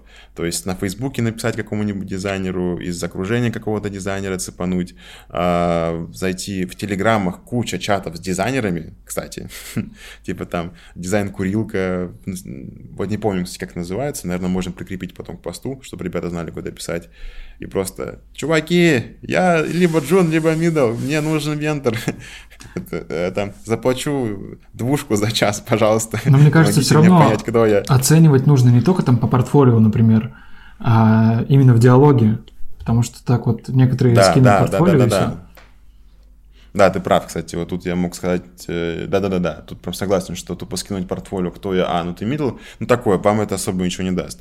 Поэтому если вот вы прям решили запариться, то, ну, вот это можно либо в чатиках у кого-то повыцеплять, а, либо вот мы через Helper можем с этим помочь. Вот. Короче, если, Не сильно это...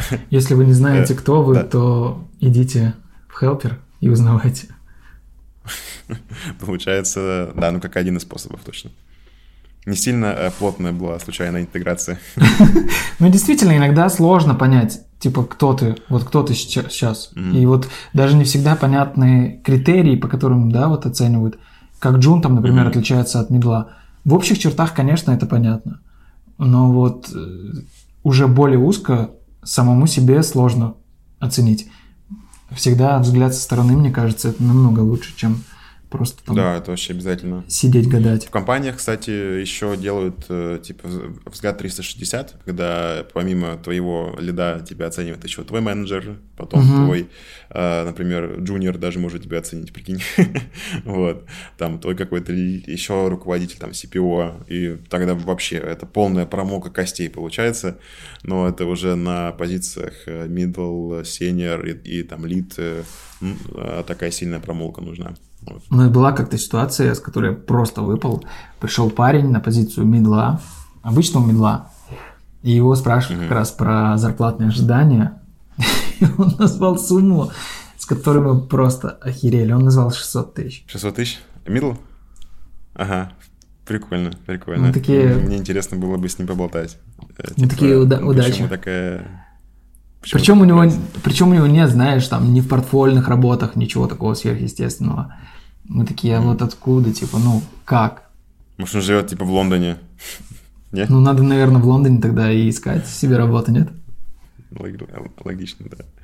Кстати, это, по деньги еще такая штука, что вы можете называть там специально немножко пониже, если вы хотите прям очень сильно туда попасть, и вы точно знаете, что вы где-то сейчас ну, проседаете, а, но просто закоммитесь очень четко, то, что вот я там выхожу на N, но через два месяца я хочу уже, типа, там, другую сумму, давайте от этого ну, построим наше взаимодействие дальнейшее mm-hmm. и э, мой рост. Если вы готовы на это пойти, то круто, если нет, то, ну, давайте дальше обсуждать. То есть это, вам же нужно, ну, если вот на старте, то куда-то залететь и начать там э, вариться. Это самое важное. Там уже вы сможете по деньгам передоговариваться, по всему остальному, ну, все пластично но, но главное залететь. Да, самое главное это попасть, запрыгнуть в поезд, да, да. а там уже угу. разбираться и по да, да. всем вышеперечисленным показателям. Как угу. ты, кстати, считаешь, вот что важнее для дизайнера, его какие-то hard skill ы, да, то есть там программное владение или софтскиллы, угу. то есть какие-то личностные качества? Нет, ну, ну нет же такого, что что-то одно оно важное. То есть э, тут э, оно все в купе работает. Типа, если у человечка, то знаешь, на самом деле еще вопрос очень сильно пляшет тот задач, которую он будет решать. Mm-hmm. То есть э, я знаю ребят, которые по софтам, ну, прям конкретно проседают, но они офигенные дизы, то есть в плане того, как они проектируют, как они рисуют, э, как думают, как дизайнеры, вообще просто бомба. И обратно я знаю ребят, которые нифига что-то так средненько умеют, но болтают вообще лялякают, да и боже. И это... Вот. Э, тут скорее, если у вас нету хардов на старте, то странно непонятно, как вас использовать в итоге на работе. То есть вам сперва нужны какие-то технические штуки, чтобы начать что-то делать и потом уже с, наверх обвешивать всякие э, софты. Вот, то есть, если вы не умеете нормально рисовать либо проектировать, вы хоть как говорите, ну, непонятно, как вас задействовать на проекте. Поэтому в первую очередь, конечно, нужно качать будет э, харды, да? Харды, вот, да. все. Да, я буду постоянно. Со софт-скиллами тоже главное не переборщить, потому что вот я недавно такое, знаешь, модное слово словил инсайт, а, про саморефлексию. Я вообще такой человек, который много анализирует своих поступков, там делает выводы и так далее. Но вот в некоторых это моментах это мешает. Вот, например, я много анализирую, я тоже пытаюсь там вести соцсетки, в частности Инстаграм, да, и ты там делаешь, например, какое-то классное видео, что-то вкладываешь какую-то идею, не просто тупо там записываешь туториал. Я иногда вообще игровые ролики делаю. и угу. бац, они не набирают. И ты такой думаешь, бляха, почему, а что я не так делаю? Угу. И начинается вот это копание, и ты потом вообще приходишь к тому, что ничего тебе не хочется в итоге делать. А по факту алгоритм устроен таким образом, что ну, это вообще как рулетка с какой-то стороны. И просто да? тебе нужно делать. Вообще не думать, просто делать. Вот что делаешь, что делай, и вообще не думай. Вот иногда реально вот это вот э, чрезвышен, э, такие чрезмерные, точнее, софт-скиллы, они тебя тормозят и во вред делают. Опять же, да, вот про перфекционизм я тебе говорил, что вот мне хотелось там, чтобы вот... А в итоге я просто ни хрена не делал, и типа вообще нет никакого результата. Ой, блин, кстати, вот мне вот что меня люто пробустило в росте вообще по жизни, это убирание перфекционизма и мысления MVP-шками, софт-лончами сделать, запустить, посмотреть, угу. как оно работает, Э, быстро попробовать облажаться, обосраться, выйти таким, это, типа, э, потом самого себя снова собрать и переделать. Ну, как, ну, короче, вообще это очень вот важная штука. Но на старте, мне кажется, ребятам вот важно все-таки сохранять вот эту, типа, скрупулезность, вот, а, потому что если ты без навыка, э, залетаешь и все так быстренько, что-то это там тра-ля-ля-ля, типа накидываешь, не заморачиваешься, то, скорее всего, будет не очень хороший просто результат. Вот. Да, но вот это полезная штука, иногда просто отключать условный мозг и просто ебашить. Блин, кстати, есть же прям эта механика в психотерапии, ну, точнее, не в самой терапии, но э, типа инструмент, который позволяет с большей решимостью что-то делать или не бояться чего-то. Это тебе нужно проговорить, что с тобой будет, если ты это сделаешь или если ты это не сделаешь. И вплоть вообще до самого корня. Не знаю, там, если я это сделаю плохо, меня там, блин, уволят, но на самом деле меня уволят, но у меня своя квартира, э, типа, мне там есть за что платить за аренду, потому что у меня есть подушка, если нет подушки, у меня есть родственники, у которых я могу пожить. Это я сейчас вообще там вглубь ушел мысли, mm-hmm. да, типа специально. То есть ты себе все это прописываешь прям э, до деталей, и тебе потом не так страшно, ты вот без э, зажимов какие-то действия делаешь. Типа, ну да, ну там уволят, ну и чё? типа найду новую работу, теперь уже знаю как, у меня уже есть опыт.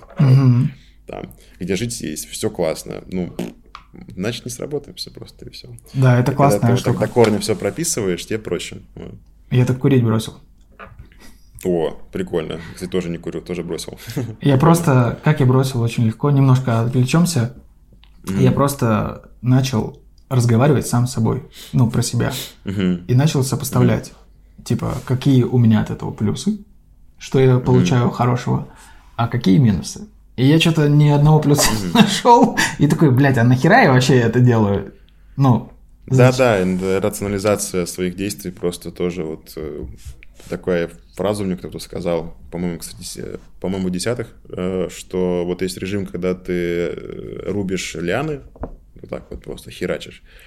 И если ты постоянно только это и делаешь, и не задумываешься, а куда ты вообще это делаешь, в, в ту ли сторону, может, тебе нож нужно затащить, может быть, тебе пора это бензопилу, блядь, взять, а не нож, чтобы было быстрее. Тебе нужно на одну из лен разобраться и посмотреть, типа, направление, вот.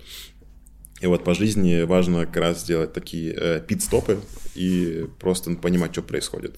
Вот тут, кстати, у меня, наверное, самые тоже э, большие росты происходили, когда я понимал, что я сильно уже в, это в мясе, и мне нужно, типа, все, три дня, у меня ретрит, я там это, уезжаю в лес, реально, и просто с ватманом, с карандашами и думаю, что я делаю. Без соцсетей.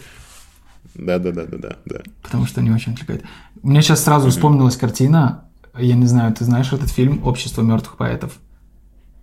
Знаю. О, кстати, я все его хочу посмотреть наконец нормально. И там как раз был случай, когда он заходит в кабинет, их учитель встает на mm-hmm. табуретку, на стульчик mm-hmm. и говорит, что я делаю сейчас.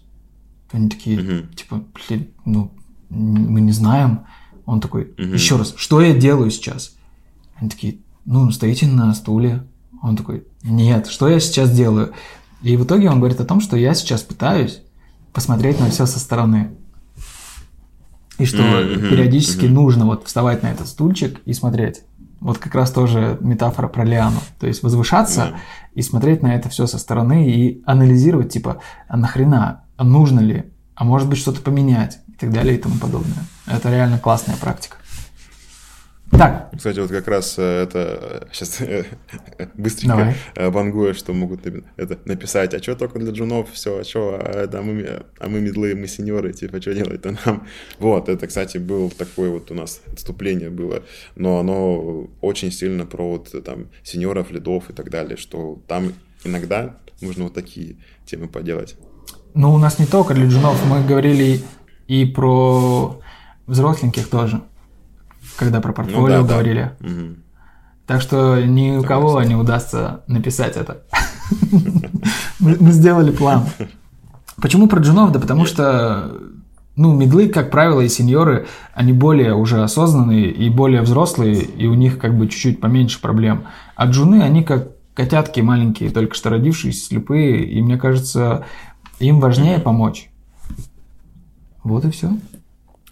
Мне кажется, что это недолюбленные вот э, медлы, сеньоры, радиры и так далее. Для них так всего мало, просто, ну, ужас какой-то. Я с, там сам, когда что-то искал, как качаться, блин, я в итоге вообще качался через... Э, в спортзале.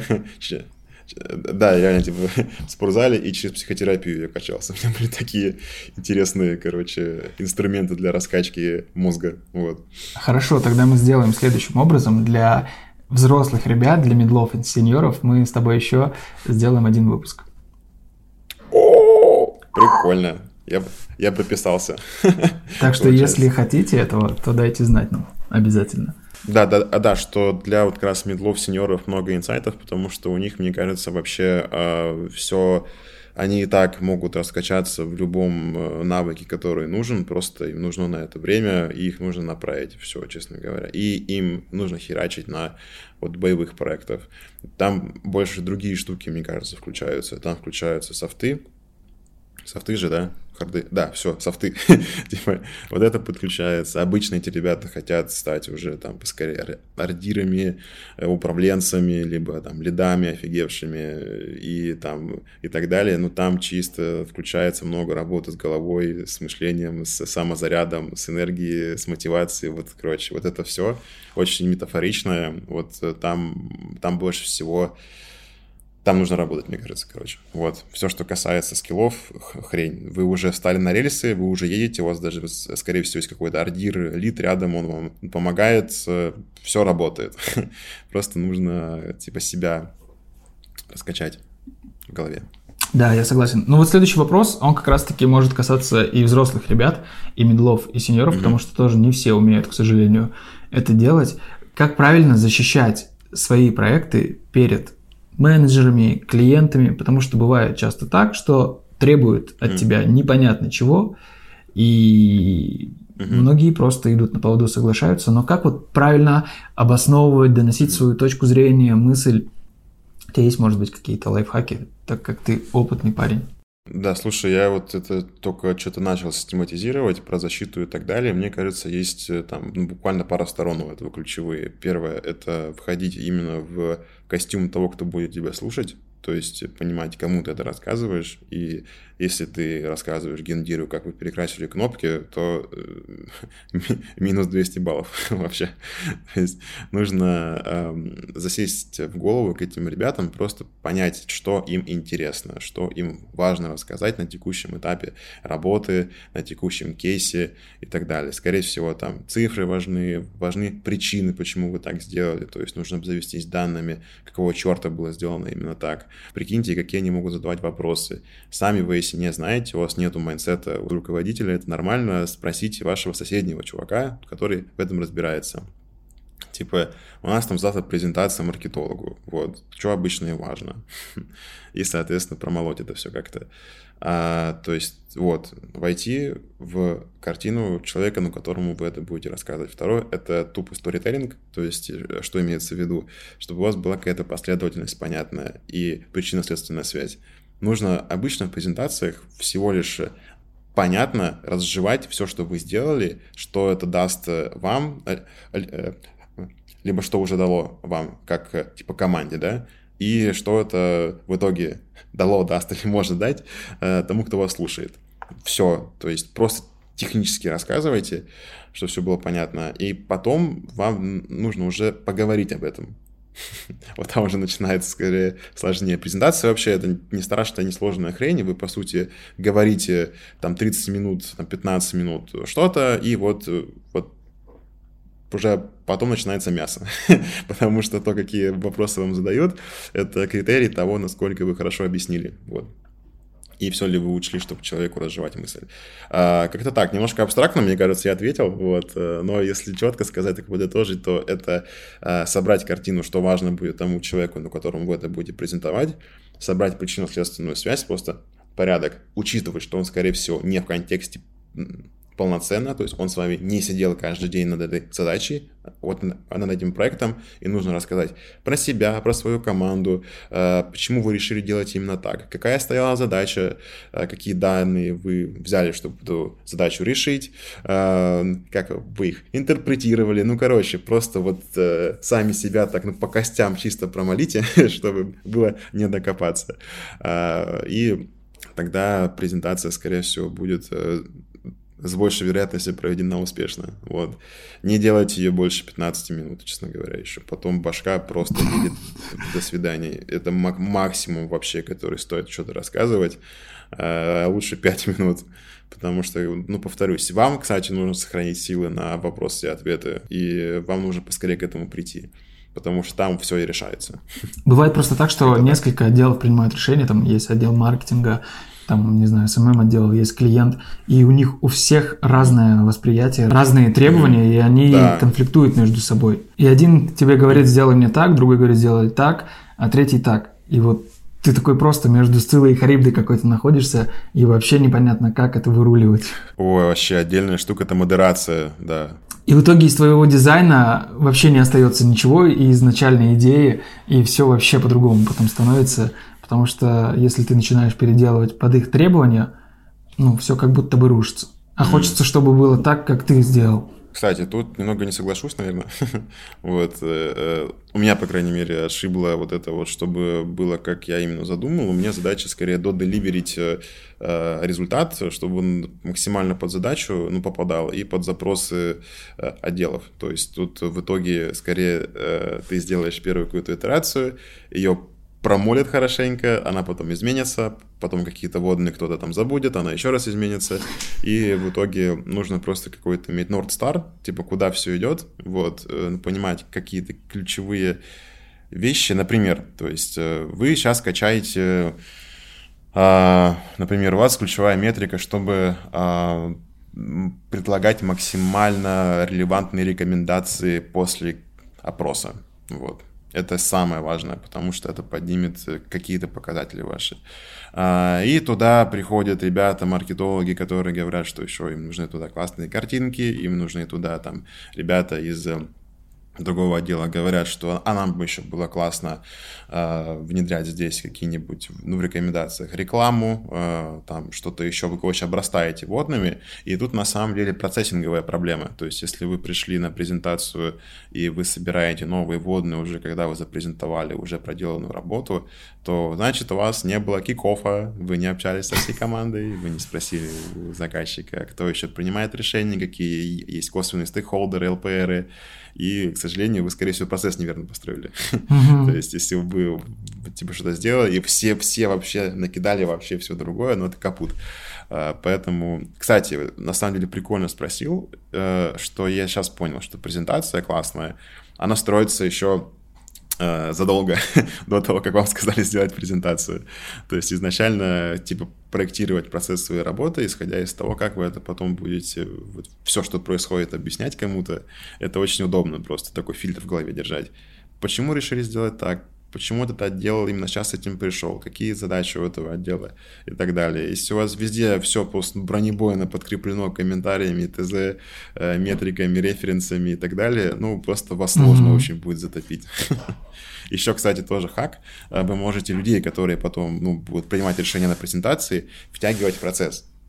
Типа, не просто держать за кулисами свою работу, а раз там в месяц, раз там в две недели. Ребят, а давайте вот у нас типа чекап, мы смотримся, как мы идем, хотим показать процесс работы, и вы как бы стыкуетесь, вы втягиваете человека в процесс, и вероятность, что вы как-то супер не попадете, и он вас типа затопит на э, презе, она будет просто меньше. Вот. такие, такой... Я, кстати, так тоже часто делаю. И в итоге, да, у вас работа изменится. Я прям делю этапы. О, прикольно, прикольно. То есть вот весь проект я делю на некоторые этапы, и мы, я там делаю, мы потом либо с командой, либо если где-то на фрилансе, там с клиентом непосредственно созваниваемся и проговариваем.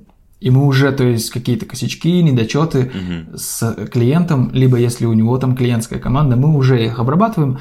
И то есть у меня не, не бывает такой ситуации. Я просто, опять же, не от себя этот вопрос задавал, а я знаю, что такое бывает, что когда ты вроде сделал всю работу, а потом ага. ее презентуешь, и у тебя все рушится.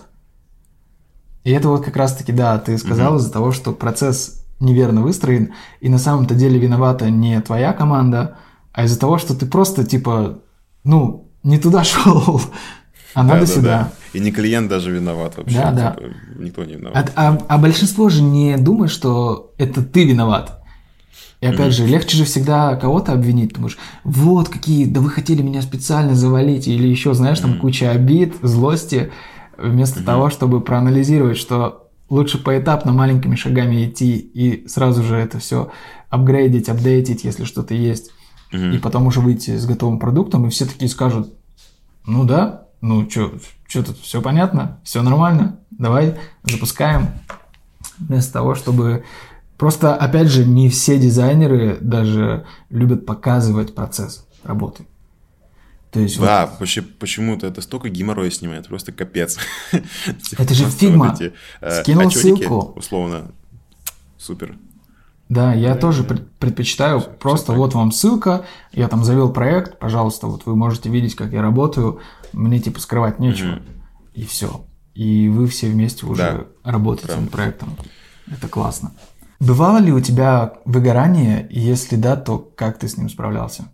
Да, да, крутой вопрос. У меня выгорание было где-то раза два с половиной-три. Я уже этот, э, как феникс из пепла оставший, короче.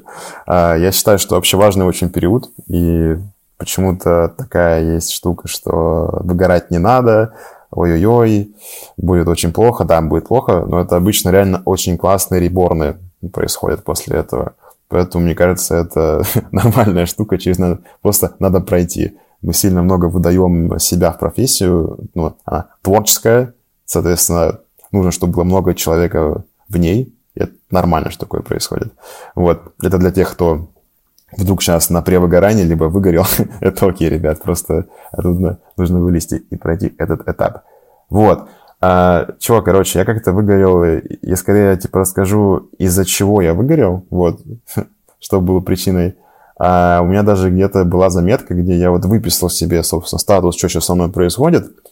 И там у меня было где-то 15 дизайнеров в ордирстве ежедневном, прям ежедневном, а, а, при этом около 10 проектов, а, при этом еще мне где-то нужно было посчитать смету, прийти на созвон с клиентом, ему там как-то попробовать продать типа, дальнейшие работы, Плюс я еще рисовал где-то по запросу, э, и, и, и, и еще все это дело чуть-чуть менеджерил, то есть там какие-то писал итоги после встреч, там типа двигал роудмапчик, э, я, я не знаю, типа общался напрямую с клиентами, если что-то там пошло не так, вот, и все вот это как бы в такой массе происходило, и ну меня просто затопило. У меня как доминошки полетели проекты все, и я чуть не улетел сам в Кукуева куда подальше, а, потому что, ну, Когда очень... ты спал и жил. Да вот как раз этим джопа была большая тоже, потому что вот совершенно забыл про самообслуживание и самовосполнение какой-то энергии, просто ехал на огромных скоростях, а, у меня типа не было никакой-то, ну, э, пит-стоп команды, типа там массаж мне сделать, не знаю, там типа психотерапевта, э, тренера, вообще ничего, просто спал там по типа 4 часа, работал по 15-20, по 5 часов спал, э, было там, не знаю, были какие-то абральные дни вообще, там 20 с чем-то часов нужно было что-то делать. Вот, э, и, ну, просто, конечно, у тебя башка едет э, далеко. Ты просто, да, начинаешь не соображать, что происходит, у тебя продуктивность на уровне джуна, блядь. Вот. Сори, типа, ребят, но я имею в виду то, что когда ты там руководитель, ты не можешь себе позволить продуктивность на уровне джуна. Вот. И то есть, итого, рецепт выгорания мой.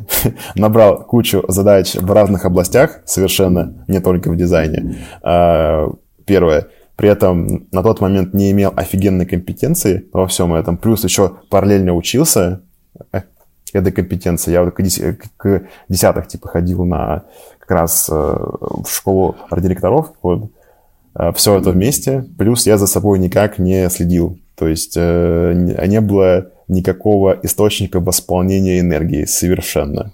И получился бернаут. Да, там настолько там это вышло не очень. Там сейчас, чтобы ребята понимали, как можно из жопной ситуации потом все равно выйти в супер хэппи ситуацию. То есть было настолько плохо, что у меня даже появился какой-то небольшой период испытательного срока. Вот. Что нужно прям чиниться, пиздец.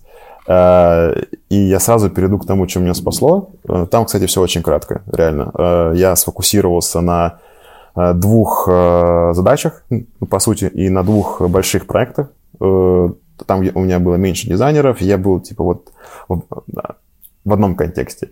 Я тогда, кстати, по сути, так вышло, что из ардира перешел постепенно в дизайн-директора, потому что начал именно выстраивать процессы продуктовые у клиента, а, выстраивать коммуникацию с разработкой, выстраивать процесс исследований. Ну, короче, вот типа супер зарубился в то, как все сделать, просто супер правильно, качественно построить завод, условно. И мне вот такая сильная фокусировка офигеть дала сил и позволила, собственно, их восполнить, еще и прокачаться. И потом следующим шагом фокусировки был найм. И, собственно, я в нем очень сильно прокачался. Поэтому, если вот это много всего, просто обрубаете часть вещей и фокусируйтесь на каких-то там одной, двух, и это точно вас прям будет постепенно чинить, и вы себя будете увереннее чувствовать. Второе – это сходить к терапевту обязательно.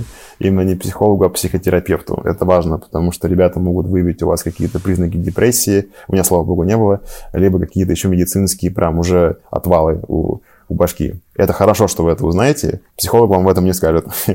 И вы ну, проживете типа, время, деньги немножко. Вот. Блин, вот если бы со мной там связались, не знаю, э, там сервис Ясно по психотерапии, я бы вообще, мне кажется, в каждом меня куда зовут, я всегда спрашиваю про какие-то вот около вот эти mindset темы, я всегда говорю про психотерапевта. Э, была бы очень хорошая нативочка. Здесь так что, ребята, реклама. Сужись, пожалуйста. Да-да-да-да-да. Вот. А, вот, все, типа, реально, два рецепта. Два с половиной в то время это было, типа, начать заниматься еще спортом, ходить на массажи снова, вот, и все. Вы потом взлетаете очень хорошо. Я тоже хочу здесь дополнить. Мне кажется, здесь важно, чтобы не ловить это самое выгорание, уметь говорить «нет». Вот есть фильм «Всегда говори да», и он не совсем про нас. Потому что, когда особенно вы на первоначальных каких-то порах – вот у меня лично такое было, я не мог никому отказать. Я набирал на себя, набирал даже те задачи, которые я не должен был делать. Я считал, что если я откажусь, значит, меня посчитают каким-то плохим сотрудником, и там будет вероятность моего увольнения или еще чего-то. Но в какой-то момент я тоже завалился вот этим всем и подумал, да зачем оно мне нужно, потому что я тоже сижу в работе, работаю на выходных, работаю допоздна и так далее и тому подобное, себе время никакого вообще не уделяю. И просто я настолько уставал, что я после работы мог единственное, что сделать, это либо доехать до дома, когда работал из офиса, либо до кровати доползти. Все, меня больше ни на что не хватало. И я подумал, да нахрен такая жизнь нужна? Типа, come on, мы же живем один раз – здесь и сейчас. Что за фигня? И я уже начал говорить нет, даже в каких-то моментах принципиально начал говорить нет, чтобы на меня не перекладывали чужую работу. Потому что люди, с которыми вы можете взаимодействовать, они любят прохлаждаться, мягко выражаясь, и на вас хотят переложить вашу ответственность. Поэтому очень важно научиться делать стоп и говорить нет. Мне кажется, это супер спасает.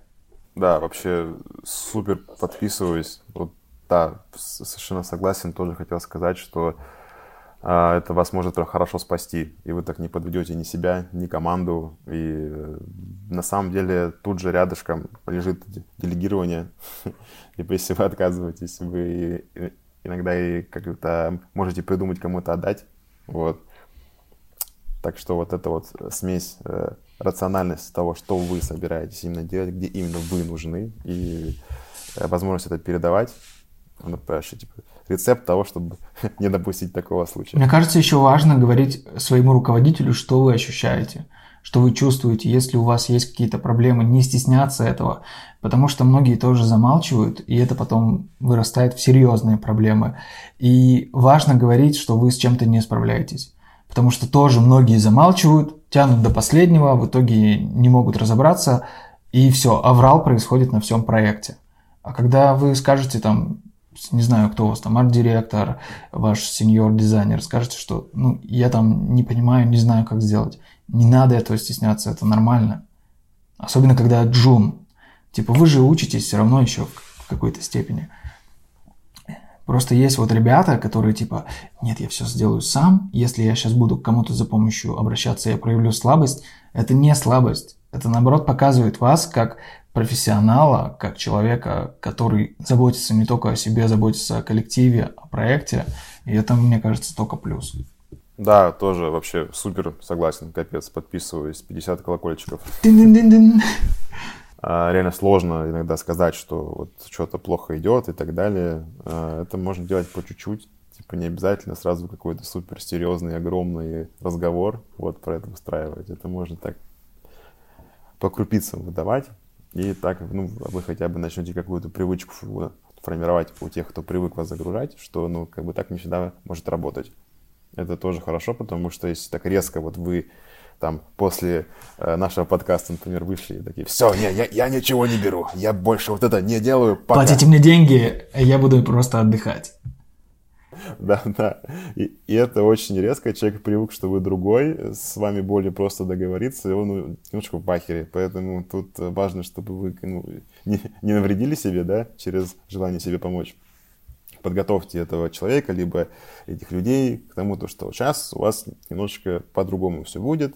Сейчас вы начнете с этого, и потом, ну, потихоньку будете просто по рациональному к своему времени относиться прям сильно. Вот.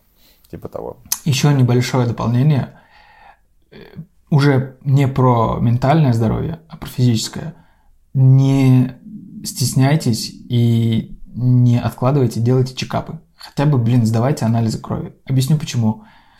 После пандемии, э, где у нас сейчас малоподвижный, охренеть какой, блядь, малоподвижный образ жизни, это очень сильно сказывается. Вы можете этого не замечать, но анализ крови может вам многое показать, что у вас что-то не так со здоровьем. Ходите, занимайтесь спортом, это очень важно. Вот я реально. тоже делаю чекапы, я хожу. Это вот у меня есть, э, это э, как вот в этих, типа, у картинг тачек есть э, пидстоп команда, чтобы быстро поменять uh-huh. шины, диски, uh-huh. типа, протерли лобовуху.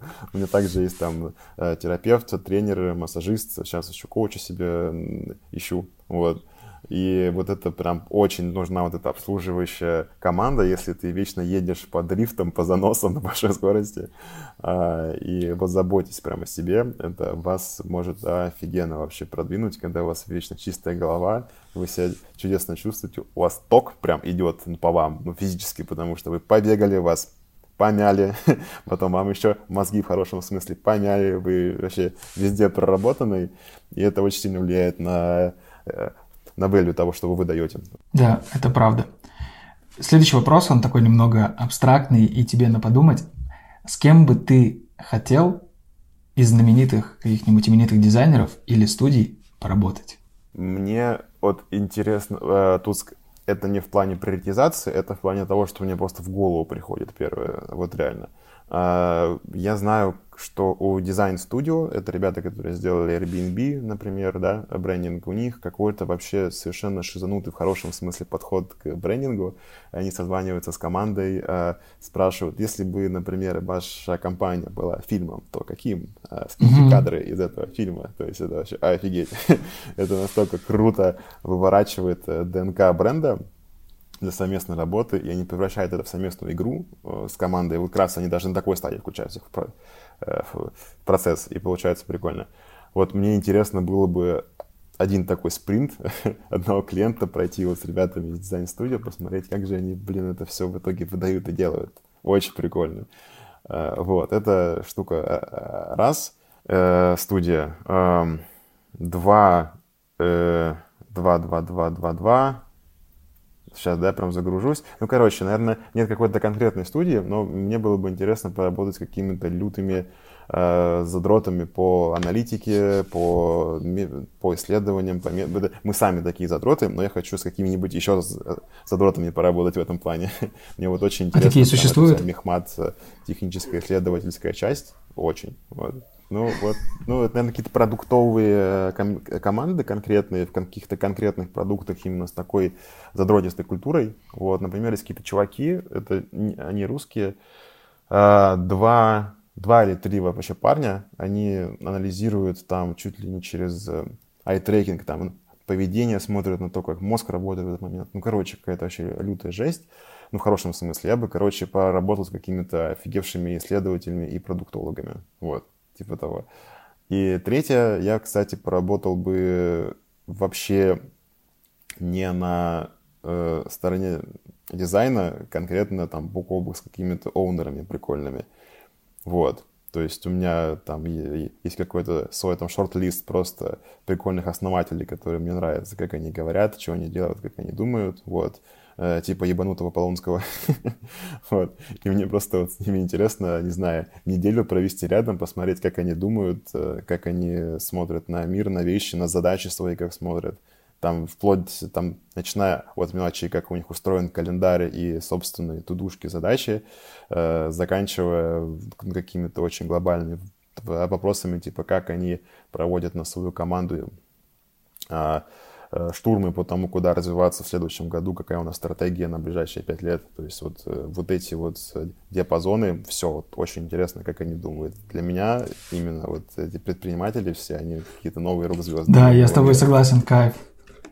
Мне бы тоже хотелось заглянуть за кулису, знаешь, подсмотреть, хотя бы даже не то, что поработать. Мне кажется, поработать это вообще привилегия какая-то. А вот именно посмотреть вот на этот хардкор, мне кажется, там такие интересные вещи творятся. И можно это тоже перенять себе. Это кайфово. Да, там же вообще при смеси таких разных вещей, типа, ну, по сути, что я сейчас назвал, кстати, это визуал, да, типа, такой супер advanced. Uh, Барбанель еще, кстати, очень классный чувак, просто тут посвящу, чтобы отметилось. вот с ним uh, прикольно взаимодействовать. Вот. Uh, визуал. Второе — это супер исследовательский такой продуктовый подход. И третье — это вот как раз типа вот уровень, когда ты, ну, вообще как бы все в себе совмещаешь, короче, когда ты оунер, и там вообще типа, другие материи, и если ты это все понимаешь, ты, кстати, потом в итоге можешь классно презентовать это всяким инвесторам, потом классно презентовать свой дизайн и вообще свой продукт там каким-то еще руководителям линейным, нелинейным, типа неважно, маркетологам, и, э, аналитикам и, и так далее. Вот, наверное, вот э, такие обстукивания вообще другие сферы очень круто тебя складывают. Ну, по крайней мере, я вот стараюсь так делать, мне это очень помогает. А я, кстати, сейчас даже, знаешь, э, я намеренно э, сейчас э, менторю э, две компании, ну, то есть именно как э, руковод, как управленец, и именно ну, тот, кто разбирается в найме и так далее, и помогает там чуть-чуть по процессам, помогая по найму, по росту, вот. И это офигенно голову раскачивает. У меня это чуть ли не самое любимое занятие с ними созваниваться. Там тоже ребята очень довольны. И вот такие вот выходы в такие нетипичные зоны, они прям очень-очень мне нравятся. Типа того. В этом мы с тобой похожи, потому что я тоже достаточно люблю такие, знаешь, в какие-то новые ниши для себя погружаться. Меня это сразу вообще бодрит, будоражит, и хочется в этом разбираться. И плюс я умею какие-то вообще штуки не из сферы, да, прямой, применять в сферу. Это вообще очень и креатив повышает, и твой интерес к работе, к процессам. Это кайф. Поделись своим топом ресурсов для развития, так как ты заморачиваешься над этой темой. Может быть, у тебя есть какой-нибудь небольшой списочек, лист? Блин, тут, наверное, из-за того, что я сейчас ухожу больше в э, то, чтобы как-то раскачать, э, не знаю, продуктовый предпринимательский mindset посильнее, у меня, может быть, нерелевантные Ничего страшного. Ну, для ребят некоторых. Это же твой. Да, вот. Но я, я смотрю, мне очень помогает, я смотрю подкасты этого Александра Соколовского, кажется. Вот, э, там как раз он со всякими owner ами болтает, и очень круто их mindset просто перенимать. А я читаю Epic Growth, Epic Growth, ссылочки, наверное, будут в описании, либо где-то еще. А, там у них подписка, по-моему, стоит что-то 600 рублей или 900 в месяц, ну, типа, совсем немного. И там офигенные просто материалы по росту продуктов, Да. по исследованиям, по... Мы с, э, там, мы с ними коллабились. да. Я знаю их. О, круто, круто. Вот это вообще просто кладезь охеренной информации. Вот просто супер. А, Третье, третье, третье. Вот у меня просто есть какой-то свой список каналов, ну, которые не дизайнерские, и я их прям читаю. Вот. Я, наверное, тоже их прикреплю просто. Там есть темная сторона, а, есть э, индекс дятла. Ну вот, ладно, это, наверное, ни о чем никому не говорит, просто прикреплю список. Это телега? Вот, это, короче... Да-да-да, это телеграм-каналы, там продуктовые всякие бизнесовые темы. Вот они вот очень нравятся. Ам, Слушай, пока все, кстати, что-то пока не, это, пока не вспомнил. Мне кажется, этого достаточно. Кстати, YouTube вроде бы запретил, или почему-то у меня не получалось в последнее время ссылки прикреплять. То есть, если ты ссылку делаешь э, просто активной, а активно ты ее делаешь, когда вставляешь и нажимаешь там пробел, он ее ломает.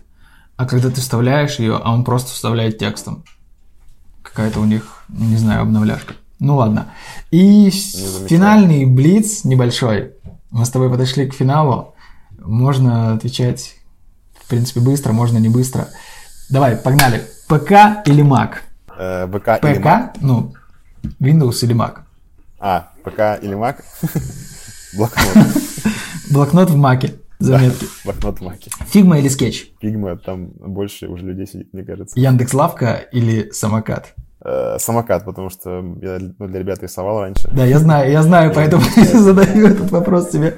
Да-да-да, поэтому самокат. Студия Еще у них нету э, этой суммы за доставку. Иногда бывает. Да, я пока не попадал. Да, я когда пользовался, бывало. У них еще офигенные собственные товары. Вот. И тут нужно добавить, что здесь могла быть ваша реклама Яндекс Лавка или самокат. А, прикольно. Так, Студия Макс или Прагматика? студия Макс. Госзаказы, то есть работать на госзаказах или делать русский биханс? Э, Ух ты ж, ё-моё. А, а можно не то, не то? Можно все на самом деле Не, это... А делать свои проекты какие-то. Вот. на госзаказах. В стиле русский биханс. Не работала, кстати, с ГОСами. Может быть, там все нормально вообще. Я просто не знаю. Вот. Но вряд ли. Может быть. Ладно, на этом все. Спасибо тебе большое, что пришел. Очень классно, лампово пообщались. Спасибо тебе. Да, реально, прям очень понравилось. Было круто. Ребята, кто будет слушать, смотреть, дайте нам обратную связь. Есть на всех площадках, на Ютубе, во всех Apple, что там, Spotify, Яндекс Музыка, пам-пам-пам, тут будет летать. Короче, пишите комментарии, ставьте лайки, подписывайтесь на все ссылки, которые будут в описаниях. И до новых встреч. И напишите, и Чао-чао. напишите, если вам нужен выпуск про взрослых ребят, медлов и сеньоров.